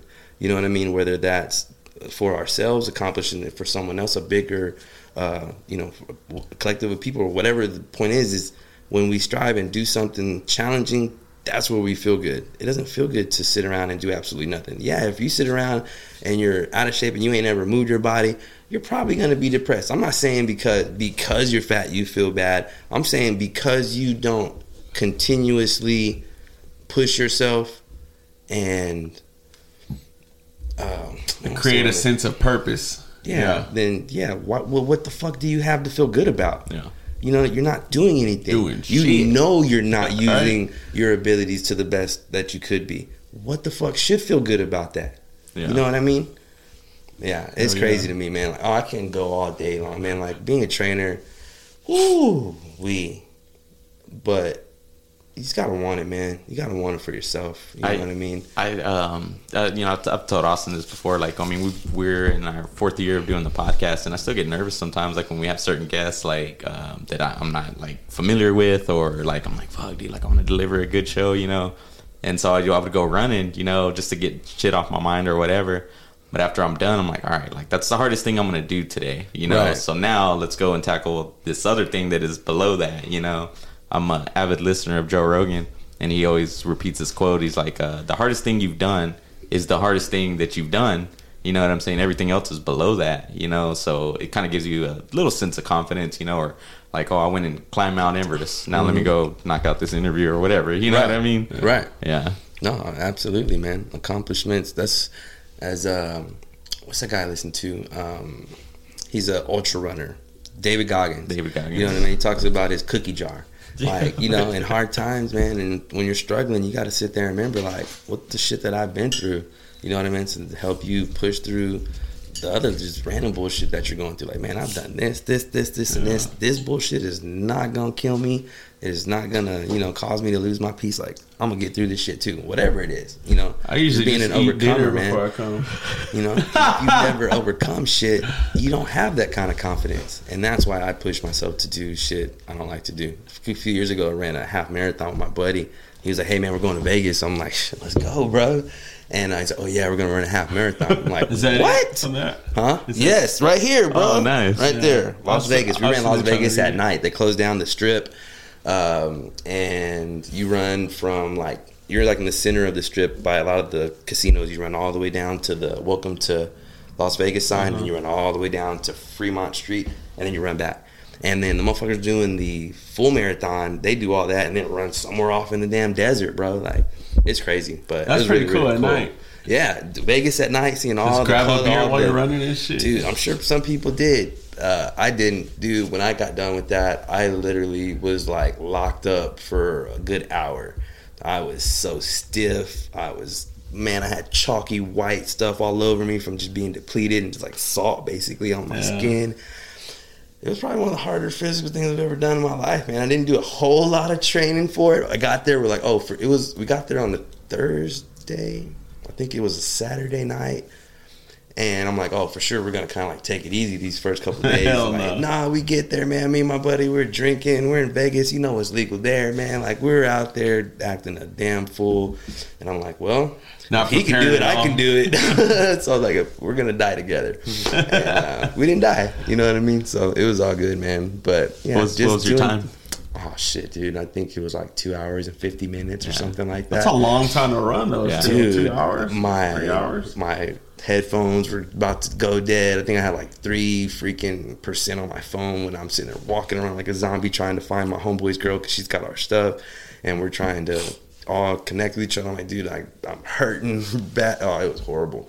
I got in the shower and I literally let hot water run on my legs for like 30 minutes, literally, and I'm sitting there just beating on my legs with my fist, like. I was They're so tight. Yeah, so crazy. tight, so stiff, that. dude. So one time when I was training, so like I said, I'd never. So my, my idea of training for this thing was this. So we're gonna be going. It's a couple months away. I'm like, all right, I'm gonna run a mile further every every week. And so the first time I went and ran, I ran eight miles. And you know, back then I used to run a little bit, but I wasn't running like that. So um, see how far I can run. I ran eight miles. No big deal. I'm gonna run 10 next week or something. I go out to run 10. I get to like mile seven. I stop to um, tie my shoes, this or that, and like I just start cramping really bad. I end up sitting on the ground. I can't even get up. I call. I'm down the street from um, your dad's old house, my brother's old house, right Yeah. there, uh, whatever the street that is. And I call Monica to come pick me up, and like I literally can't even get myself off the ground. Oh shit! I'm so stiff. I'm Just cramping roll me in the back of the truck, right? and dude, and so I got to feeling like that at about mile marker eleven, and How I, far is the half marathon? thirteen miles, 13 thirteen miles. point one or whatever. Yeah. And I got to mile eleven, and I felt just like that, bro. And I remember just being like, I can't, I can't walk. I can't. If I do, I'll, I won't get started again. And so I just like little grandpa. Those last few miles, like I was literally almost in tears, bro. Like just pushing myself, and I keep looking at my phone, and like I'm taking pictures of every mile marker, and I'm posting it as I'm going, and I got people encouraging me and shit. Like that shit really helped me get through, bro. Cause that was hard. Nice, I am crazy. not a fucking endurance athlete. That is not my thing. You know what I mean? I'm a big hefty boy. You know. What I was mean? gonna say it's a lot different like, whenever you're a bigger person compared to like most runners are like really small, right? Most of them, but dude, that I saw big people, little people, all kind. I saw fucking moms out there, bro, pushing strollers. This fucking barefoot Elvis ran past me Uh-uh. at, mi- at mile eleven. This barefoot Elvis runs because it's Vegas. You know, you got people dressed up in all kinds of weird shit and Elvises and stuff. and he comes stomping past me at eleven. And I remember feeling like. Can't even beat this barefoot guy, bro. like, but I was like, "Fuck that guy," and I just keep going, bro. Like, it was, it was awesome. It was great to it, that was one. That's one in my cookie jar. So it's one of the things I know Nice. that I pushed through. That's really cool. That was not comfortable. That shit sucked really bad. when I started running the like 5Ks around town and stuff, uh, a memorable one. I think it was like last year or the year before. There was this dude. He had to be like 70, and he was running out there shirtless, but he was just steady pace, dude, in front of me the the whole the whole fucking uh, five 5K. And I'm coming down the end, uh, or at the Cinco de Mayo when you Uh-huh. turn, and then you're coming like it's like a it's a straight shot all the way to the finish line. And I was like, dude, I, I, I can't let him beat me, dude. So I just turned it up, dude, and I, I barely beat him, but it was just a mental thing for me. I was like, I'm not gonna let this dude. But I'm like, dude, hats off to him, man. Like he he was ass. like a robot, dude. Like he he kept the same pace, which was a killer pace, dude. He was probably running like like six thirty per mile, dude. Just and I'm like, damn, dude. I hope I'm like you, and I'm that old. Shit. For real, dude. That's funny. You gotta take your shirt off when you run. That that reminds me. Yo, uh, I ran it one time a couple years ago with a lot of my clients. You know, Camp Gladiator. I tried to get them to get out there and do Yeah, stuff like that. usually out run it as there uh, hyping everybody yeah, up and stuff, yeah. dude. do a warm up, Pre-workout, yeah. yeah. And um, Jimmy Silva, Silva, yeah. You know what I mean? He was out there running one year. Same thing. We're on that last stretch coming down, And I like I was bouncing back and forth. I had clients that were up further, and I had some that were further back, and I was kind of freaking trying to stay with the first ones at first, and then just slowly coming back, coming back, coming back, just trying to keep everybody that I had out there encouraged. Anyway, I got to the, end. I see Jimmy right there, and I'm like, I'm not gonna let him beat me, and I tracked him down, dude, and I caught him like right before the uh, the finish line. But um, yeah, man, a couple years ago, I get there, and he's like, Hey, you running the race? I'm like, I guess he's like, I'll give you free entry. I'm like, okay. He's like, five or ten. I'm like, five or ten what? He's like, 10k, and I'm like, that was right before I, I that year. That's when I did the half marathon. I had never run a six. I'd never run six miles before. I'd never run a 10k. So he was like, I was like, fuck it, I got to run a half marathon in a few months. I was like, let me see what I can do. And so I ran my first 10k that day when I showed up to do the warm up. And he's like, you gonna run? I'm like, sure. I think he rides a bike these days. Yeah, man. nah, but Jimmy is cool as shit, man. He was my client for a while at Camp Gladiator. Him and his wife came out. Uh, even their daughter, uh, real cool people, man. He made it fun. He's funny as hell. Yeah. He's cool people. It's cool being out there, man. I, I, I try to I, I do make I've made the Cinco de Mayo like every year, like past like five years or so. Yeah. it's a good environment, good people to be around. Early Yeah. morning, you know. I just have a hard time because Friday nights are like the. Mm-hmm. So I have a hard time. The first time I was like, all right, like I was like legit training, and I think I did like my uh, PR in 5K, and so I was like, uh, but the night before I had like a 24 ounce. Like I just I cheated. Those were my popsicles. hey, I feel you, man. Uh, I think even almost every one of my fights, man, like I didn't completely just stop everything. I still drank a little. Sometimes I had cigarettes. I was an idiot. Like I was so high. Like I said, a lot just young, high minded. Like I got this, no big deal. uh, yeah, man. But train hard, don't bullshit. What's the uh, biggest transformation that you've like helped somebody accomplish? Physical. Yeah. Can I get around you? Yeah. I got a fucking piss. I've been holding for 30 minutes. You gonna take a break real quick? Yeah, we can. All right, let's take a little break. We'll come right back. All right, cool. All right, we're back. We're back. Uh, take a TT break. Biggest transformation? Um, man, biggest transformation. I guess one of the ones I'm most proud of is probably this camper I have. Her name is Nina, and I can't say she's like lost a whole bunch because she's like 70 something years old. She's still pretty thin, but man, like she made it to, and she still works out to this day with the trainer who's now still there. Uh, she had about 800 workouts with me. She's 70 something years old now. Damn. She is not the strongest, the fastest, but man, that lady will do anything I ask her to do. A lot of heart. Try, yeah, bro. She got hard, dude. I've had her flipping tires. I have her running miles, um, and I guarantee you, like, she didn't think she could do all that stuff. Uh, but as far as like weight change, man, I don't know. I mean, I've had some clients lose probably between 40 to 60, 70 pounds, uh, but not all from doing just Camp Gladiator, also some of the stuff that they were doing uh, as well. Do you uh, recommend like dieting? Uh, do you give them like diet plans and stuff like that as well? Uh, more like diet advice. As a personal trainer, you're not really, it's not part of, it's not in your scope. That's more like the Uh, nutritionist, right? Yeah, which I mean, you can get you know nutrition certifications and stuff like that, so that you are um, better educated to be able to give that kind of advice. But as a personal trainer, you can only kind of say, you know, give general advice like, hey, you know, try to make sure you're drinking enough water. Try to, you know, I tell them when you go in the grocery store, try to stick to the outside of the store, buy fresh things. You know what I mean? Uh, don't buy all the shit in the boxes. All the shit in the center of the store, everything boxed up.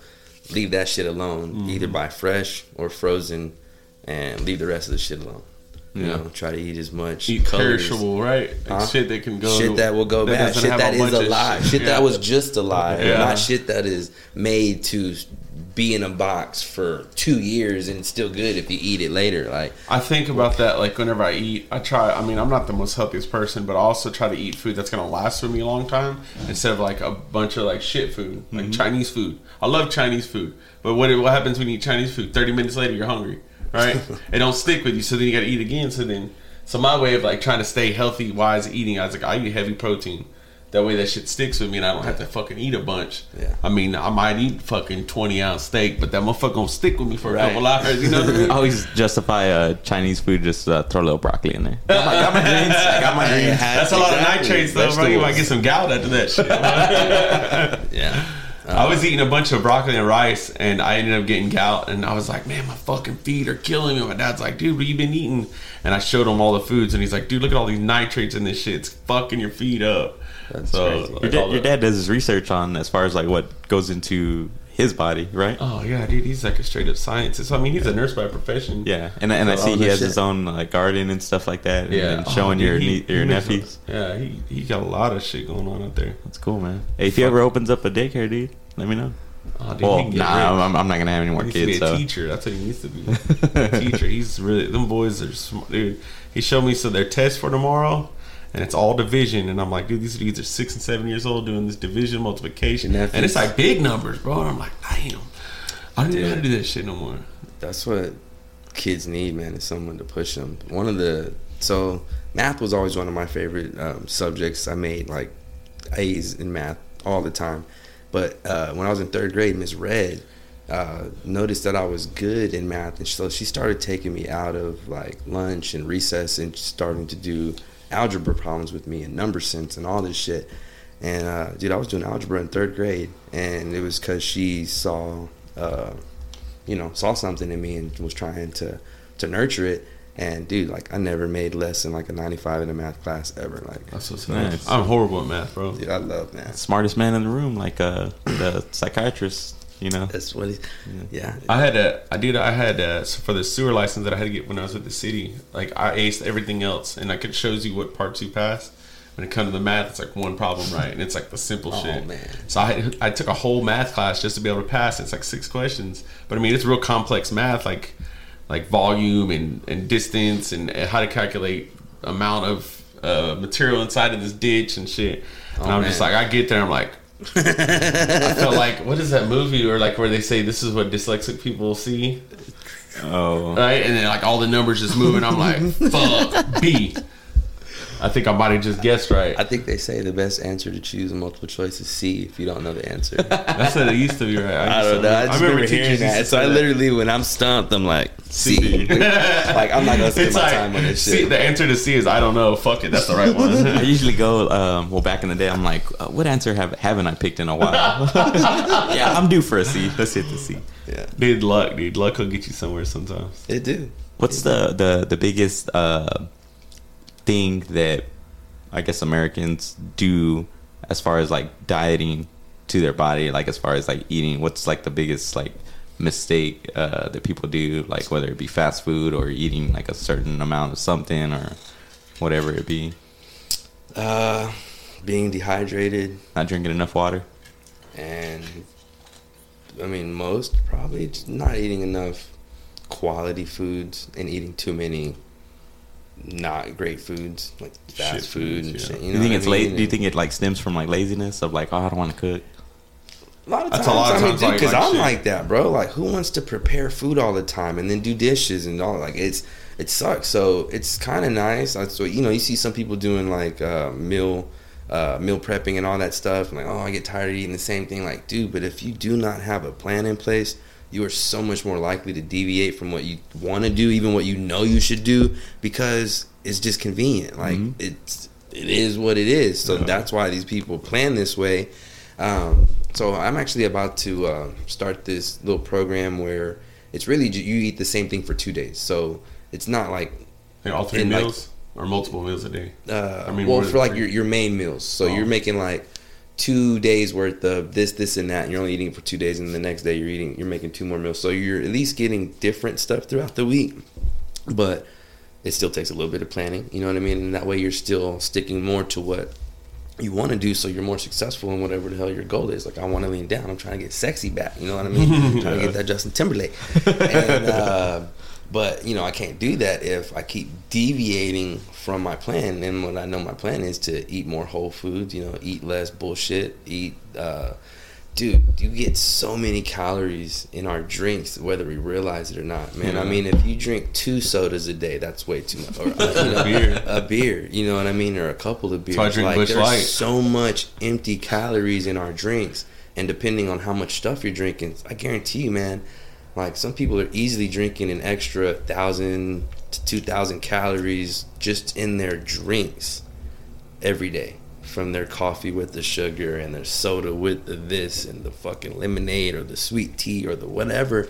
You know what I mean? Like, if you consume an extra 500 calories, which is easy to do uh, if you're having a couple beers or whatever in a week, that's an extra pound. Mm-hmm. Yeah. That's an extra pound. And most people are not exercising. Yeah. You know what I'm saying? And then it's no wonder why we get 20, 30, 40, and we've put on 20, 30, uh, whatever many amount of pounds because just a bunch of little excess over time. Af- over time, a little bit becomes a lot. Yeah. Yeah. Do you think that if somebody eats somewhere in in moderation within calories and uh, like a lesser sugar intake, I mean, of course, it's better than not doing that. But I mean, compared to not working out but still eating somewhat decently, it's Yeah. it's I think better than just working out a little bit and not eating good. I mean, on the flip side, you have people who work out and they have horrible diets, and they, you know, they might be getting stronger and this and that, but they don't look the way they truly want to look because you can't out train a poor diet. Yeah. Period. Like on the in both ways. Like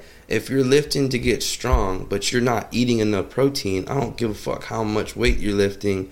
Like it's just not gonna happen. Uh-huh. You know, you're gonna hit this plateau because you're not doing the right thing. Like there's a formula for losing weight. There's a formula for building muscle. If you're not doing the fundamental thing, I don't care how hard you're working at it, it just ain't gonna work. You know what I'm saying? Oh man, I've seen this dude eat. He used to eat like four or five McDoubles for lunch, dude. A large fry, and then we get yogurt because he said yogurt's good for you. but I'm like, bro, the yogurt from fucking McDonald's ain't shit.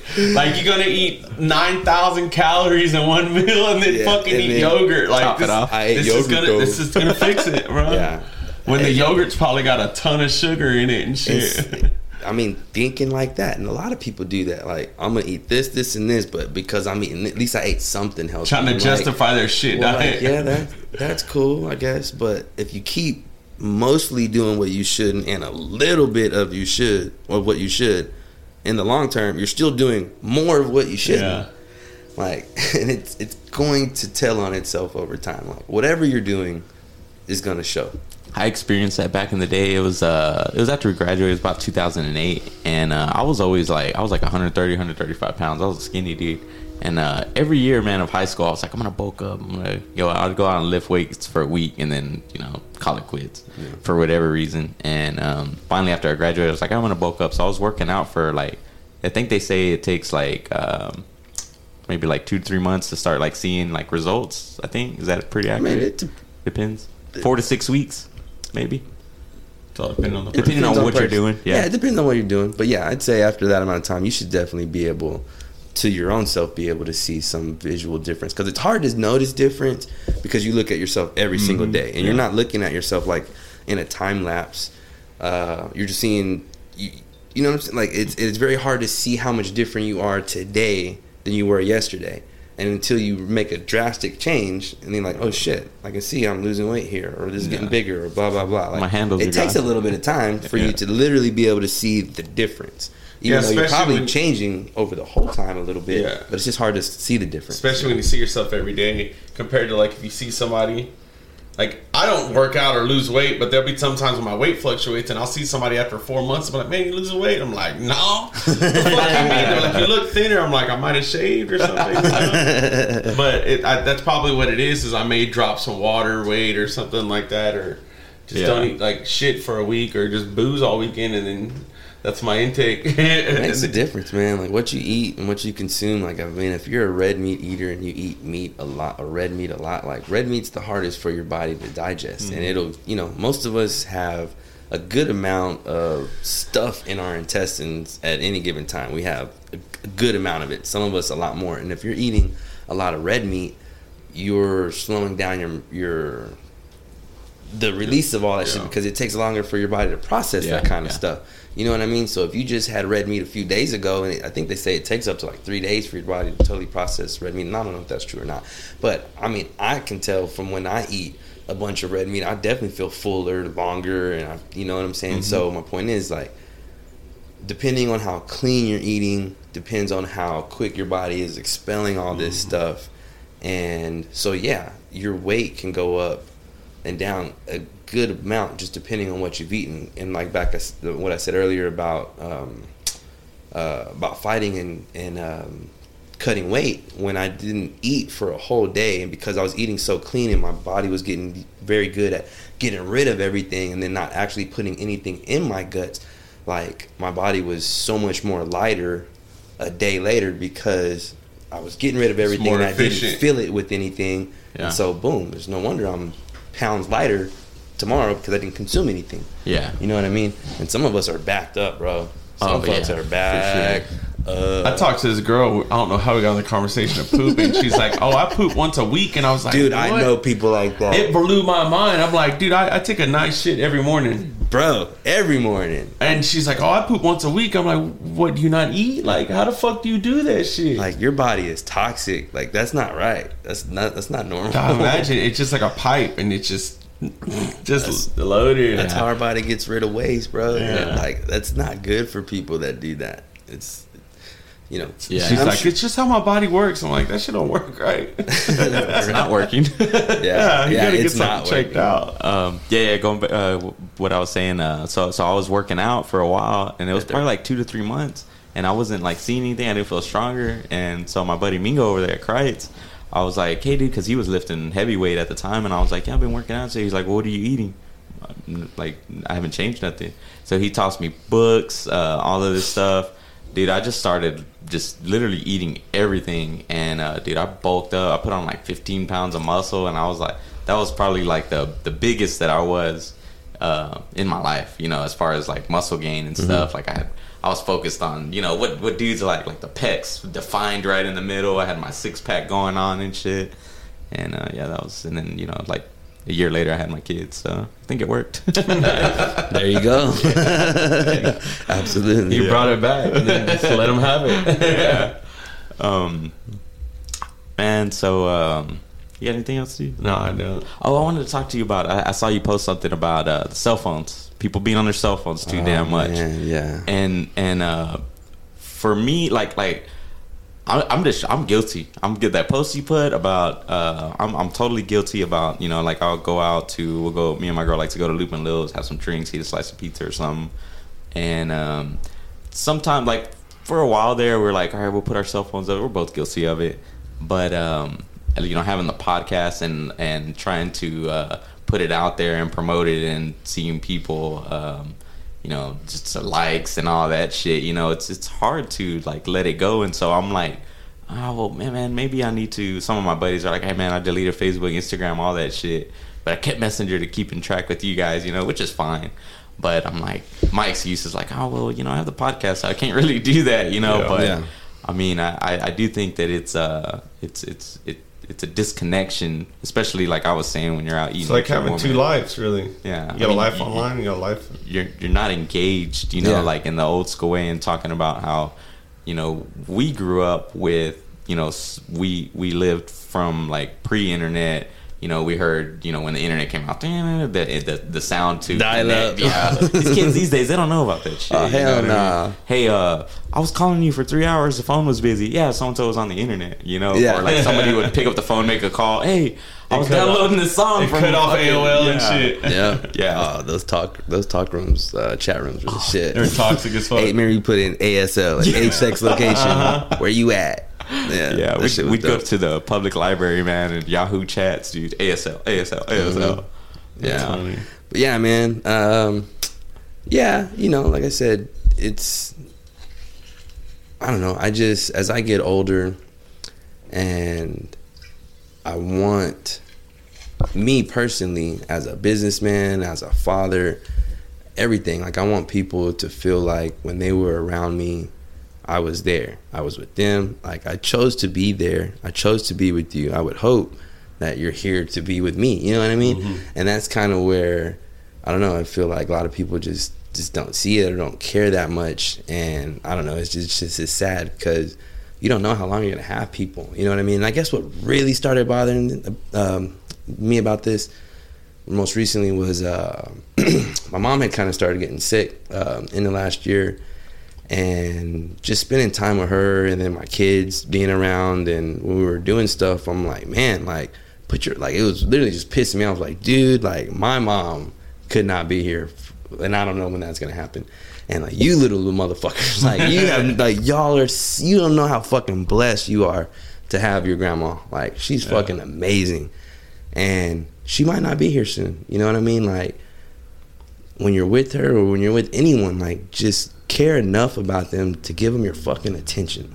Yeah. You know, that's it. Because Indulge in the time that you got. yeah, 'cause that's all the fuck you got, man. And so many of us, I think, and that's what I don't like about social media so much that we have a half-ass feeling like we're kind of connected to people because we see what they're doing and we see them posting and blah blah like. But who are we really fucking connecting with? Really, Yeah. really. You know what I mean?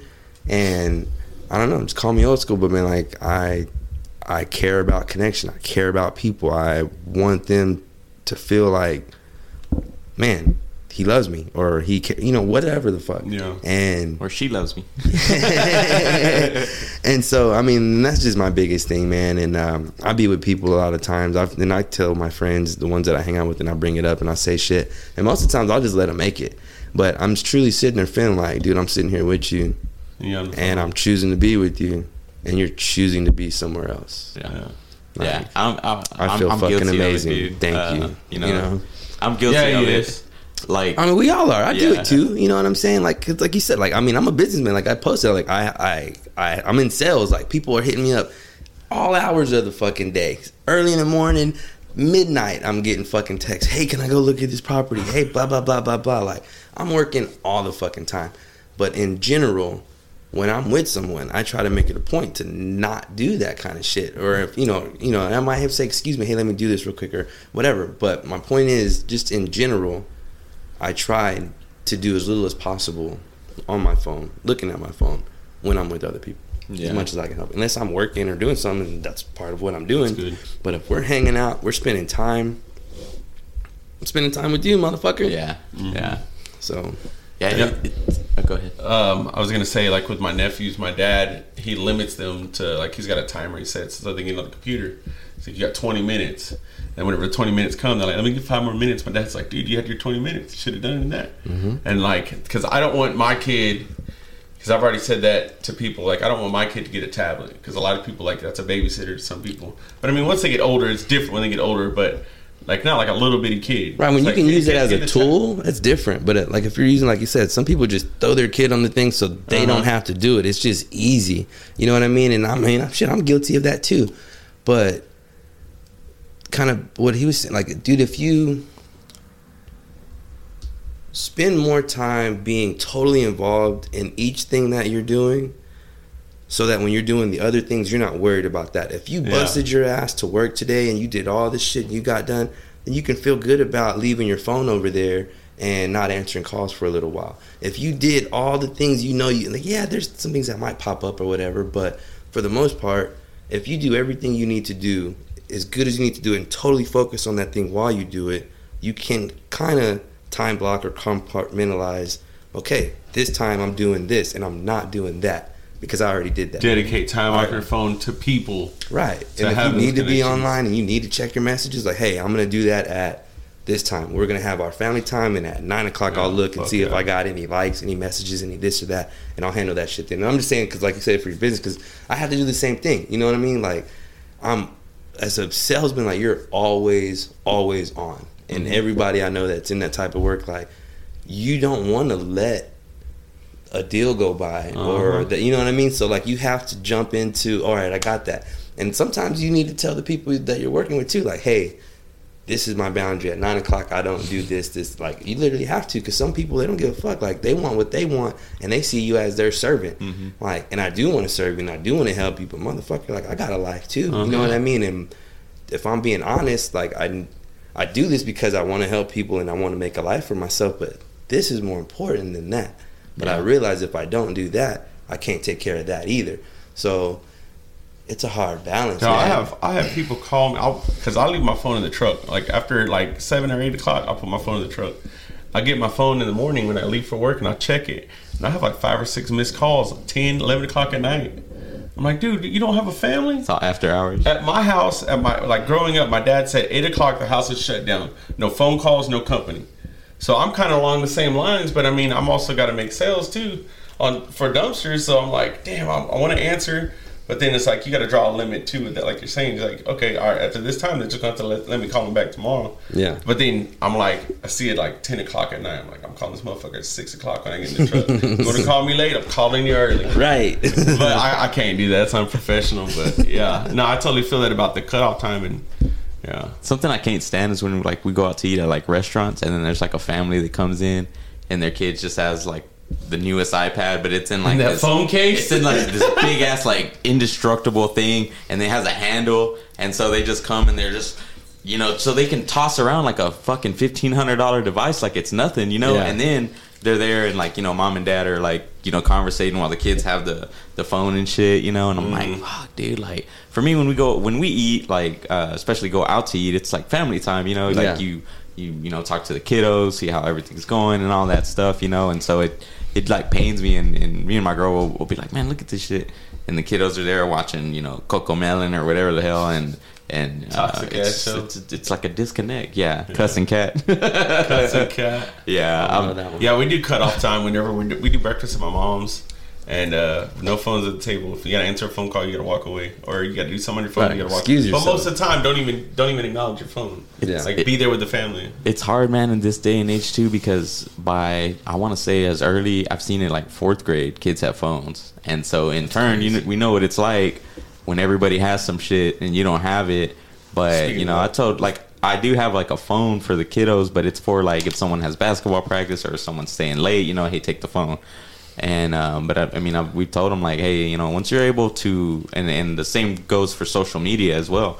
Once you're you have a job and you're able to buy your own cell phone, then you can you know be on your phone. You can do, do social media. I'm gonna monitor it as long as you're living in the house, but you know because you know kids don't know how to uh, you know fucking navigate social media. You know they'll be posting whatever, and you just This realize bitch took my cookies, realize or some dumb shit like that. yeah, it's like realize especially like photos and shit. It's like realize when she hits that send button, that's Oh, yeah, that's gone. it's out That's there. it. Yeah, Hey, we out were there. we were at James's house hanging out, and uh, there was a kid there, and I go inside and I was I looked at the TV because I saw YouTube on, and there's a cat there just cussing up a motherfucker. There, I grab a beer and I come. I was like, James, this is fucking you come here, look at this kid's watching. He's like, Oh no no no no, my kid's in here. Turn this shit off. Remember that? Yeah. I, I was kind of embarrassed. I was like, dude.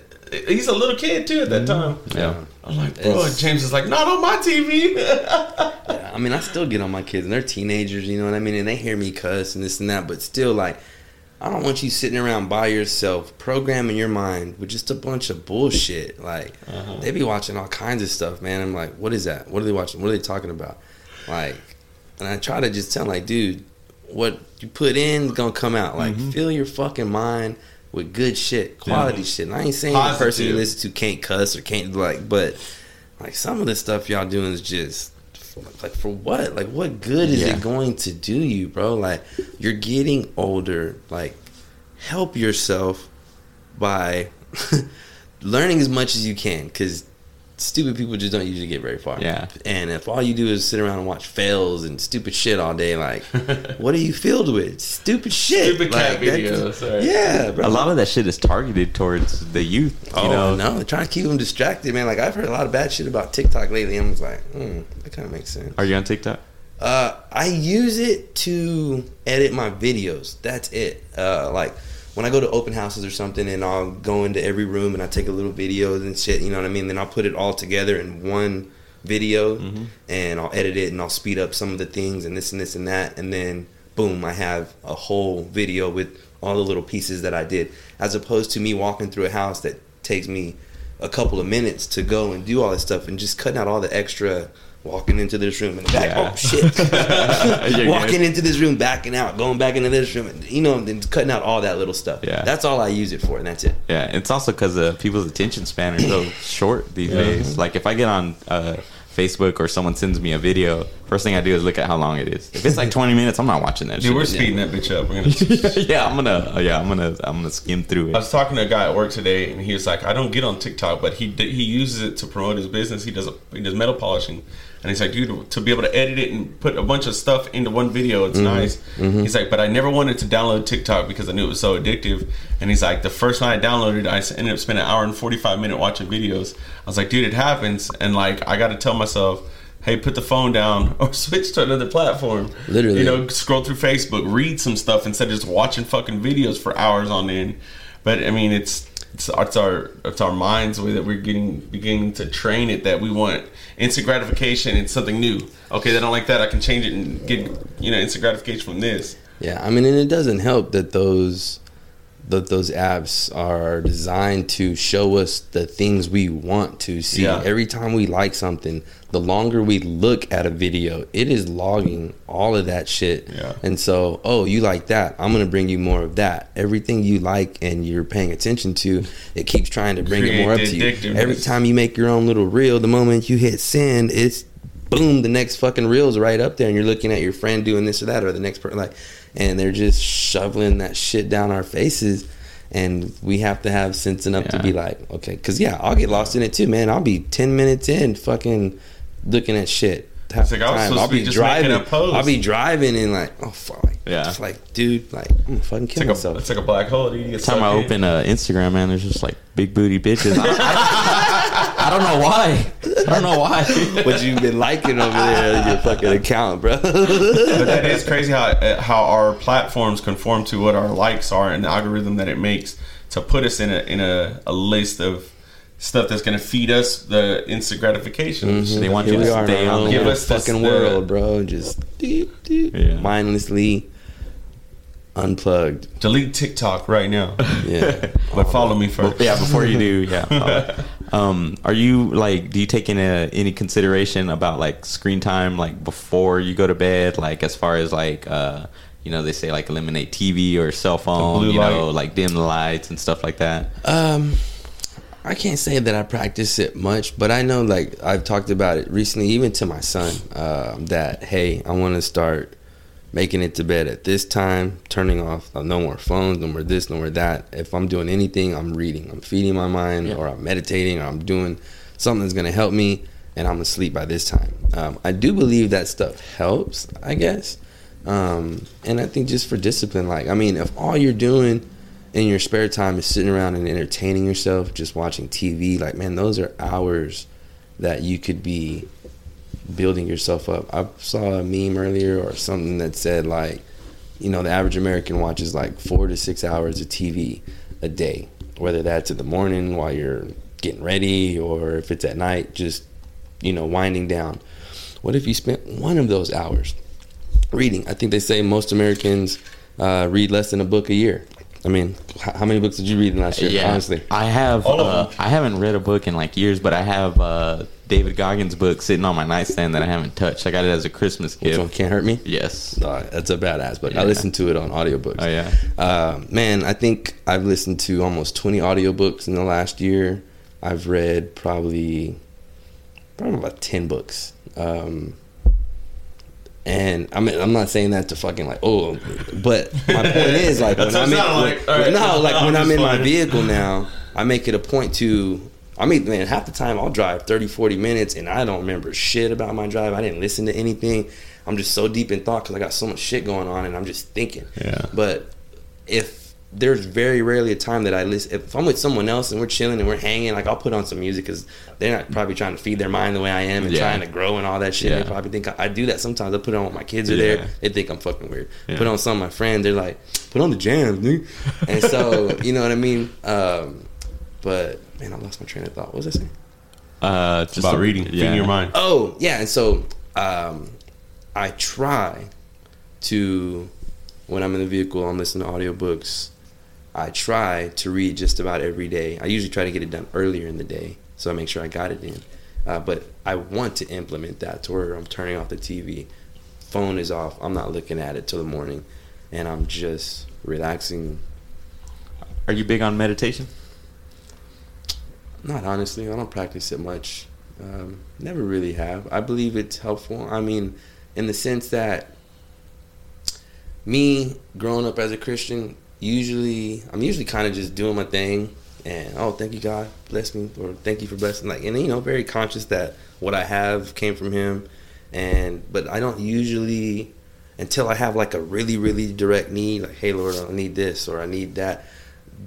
Then I'm meditating on what I'm looking to happen. I guess you could say, uh, whether that's to be healthy or to do a thing or to whatever. Kind of like visu- visualization. Yeah, I guess in a way. So once I'm, I have something in my mind that I'm looking to happen in my life, I might meditate more literally on that thing because I want that thing or I'm praying about that thing or whatever. But just in general, I don't just get up and do it on the norm like I probably could or should maybe. Yeah. Like I hear some people do. Um, but yeah, man, I, I truly believe the more you can put in your mind what you want, where you're trying to go, what it is you're looking to happen, the more chance you have of seeing that happen in real life. Yeah. Because where your mind goes, your body follows. And if you're constantly thinking about bullshit, well, you're going to end up in bullshit. But if you're constantly thinking about whatever, you're a lot more likely to end up there than somewhere else. Yeah. Yeah. Um, are, are you in a hurry? You know? Uh, yeah, I kind of go. Kinda. It's Alright. nine o'clock. Yeah. Um, Yeah, this has been longer than I thought. I could come back another day, man. We could do some more. Uh. I got a few more, and then we'll wrap it up. Um, one thing that um, that I've seen, like just trying to, to to do something different as opposed to what I've done in the past ten years, which is like hang out with the homies, drink and stuff like that. Do nothing. Um, I'm like surrounding yourself with people who also want to grow. Like I'm cool with like hanging out and stuff, but like let's hang out and let's like throw ideas around. Let's uh, think of ways to like make some money, maybe. You know what I mean? Yeah. And um, has, has it been hard? Like, I mean, to like, I mean, because your friends that, that were young growing up and stuff like that.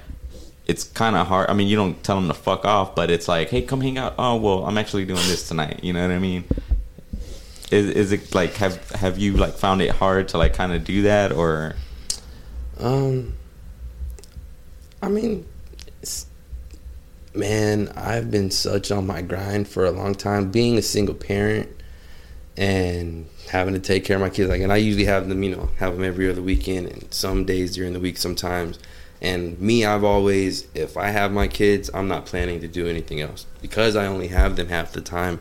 I'm not trading my time with them for anything else. So I don't usually hardly ever plan to do anything when it's that time. You know what I mean? Some things come up. It might be a birthday or this or that, some special occasion. But generally, I will never try to plan to do anything um, when I have them. So, shit, I lost my train of thought again. What was the question?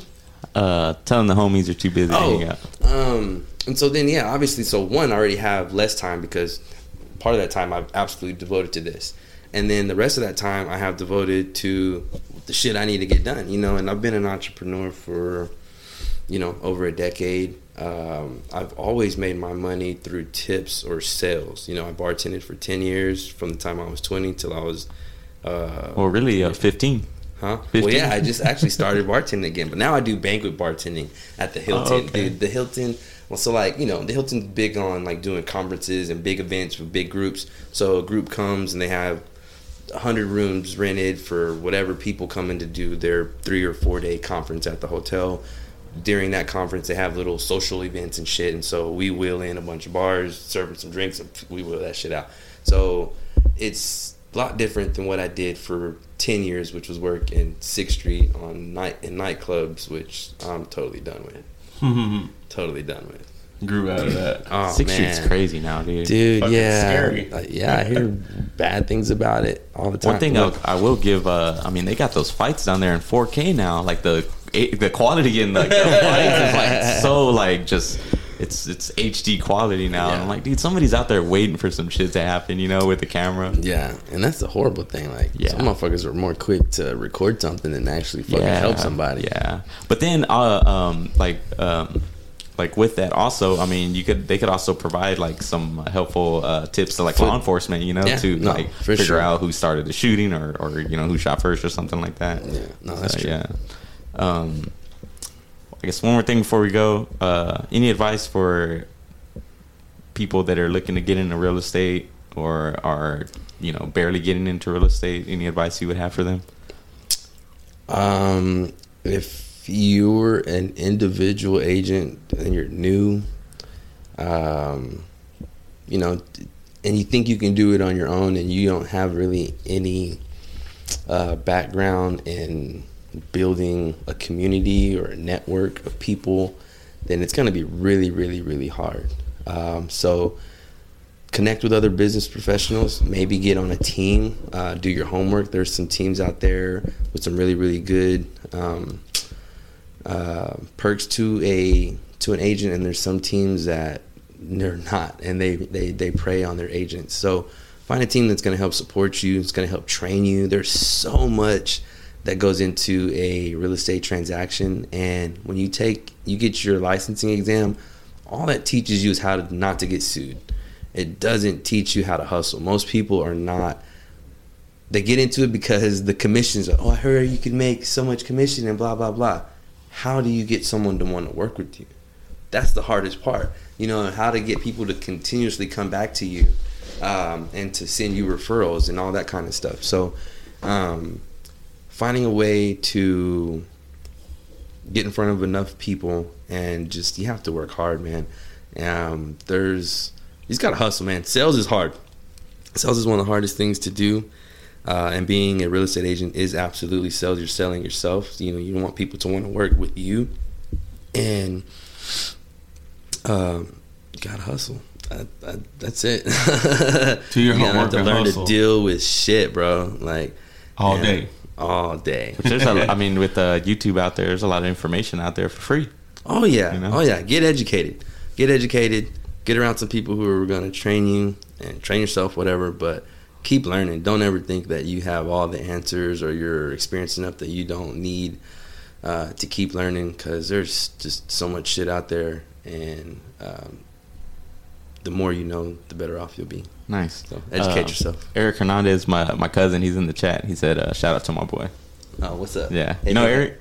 Uh, y'all, y'all probably went to school together. Yeah, Eric. He live up in San Antonio? Yes. Oh yeah, yeah, Yeah. yeah. yes, I know him very Yeah, well. that's my I used to cousin right there. I used to spend the night at that Negro's house. His sister Lisa. Hard to take town, yeah. Yeah, hell yeah, Yeah. bro. I was just telling someone the other day that when we were over there at his house, we would um, when we'd hear the fucking train go by, we would fucking run from his house down to the train tracks, and we would fucking go hurling rocks and shit, throwing rocks as hard as we possibly could, dude. Dude, we used to fucking order people pizzas and send pizzas to people's houses, and we would like we'd say we were them. We'd order to whatever address, and then. So and so would get a pizza, and they're like, "What the fuck? Like, you gotta pay for that shit." we Ate were- some fucked up ass uh, toppings and shit. it was, I did uh, that when I was a kid too. Throw some pineapples on that bitch. Why? Fuck yeah, pineapples are good on pizza. Yeah. Fuck yeah. Never tried it. Uh, yeah, I'll eat some Pineapples, pineapples. and on- pepperoni. Ah, I think I've had pineapple, That's before, good. but I mean it's usually the pineapple and the ham. But Yeah. shit, I'm sure. bro. I'm a fat boy. I'll eat whatever. There you go. Uh, Micah, thanks for coming on, man. I appreciate We're it, brother. definitely gonna have to have you on again. No, Told you to go by me. fast, right? It did, bro. I had no idea that was like two hours of talking. Two Like, hours and eight I minutes. talk way too much. I'm sorry. No, no, you're good. we love guests like that. It Some makes people get in there. I'm like, bro. hey, how you doing? Fine. you gotta beat it out of them, man. You just right? Yeah. No, I appreciate it. What you got going on this weekend? Uh, we're doing the barbecue cook off with Andrew down at the park. I want to come visit, come check us out. I don't know where we're gonna be. Text us, text James, message the group. James will be out there Friday. We're gonna try and shoot a little vlog. Yeah. Uh, everybody's more than welcome to come out. I'm sure Andrew will love to feed y'all. I'm gonna be making beans. I did my first round of try or what do you call it? I'm looking forward to hanging out and then trying Yeah. them. oh, dude, my dad's been messaging me this whole time. He's like, dude, I've just ate this whole pot you gave me. oh, really? Yeah, my good? mom texts me. She's like, "Your dad won't stop talking about the beans." I'm like, "Good luck later on tonight, dude." I did. I after I first pulled them out on Tuesday, or no Monday, I I sat there and ate like a big ass bowl of them. And I'm like, "Fuck, I can't even eat dinner now." But yeah, they're hard, dude. They're good as fuck. Looking forward to it this Yeah. weekend. It's gonna go down. You stuck your toes in it. A whole shoe. it's a work boot, trash boot. Did a shoey with the beans. Poured them back in. hey, we'll get hey, we'll get you to do one this weekend. Oh no, man, nah. with a with a croc, bro. Since you love crocs so much. You know, give me a 12 pack, I'll do anything. Almost anything. Whoa, whoa, whoa. Uh, incriminate I heard myself. that. Yeah. Micah, thanks you again. Thank you again for coming on. No problem. man. Definitely have a, it, another appearance, man. Yeah. Uh, my name is James, It's awesome. and we'll see you guys back here again next week.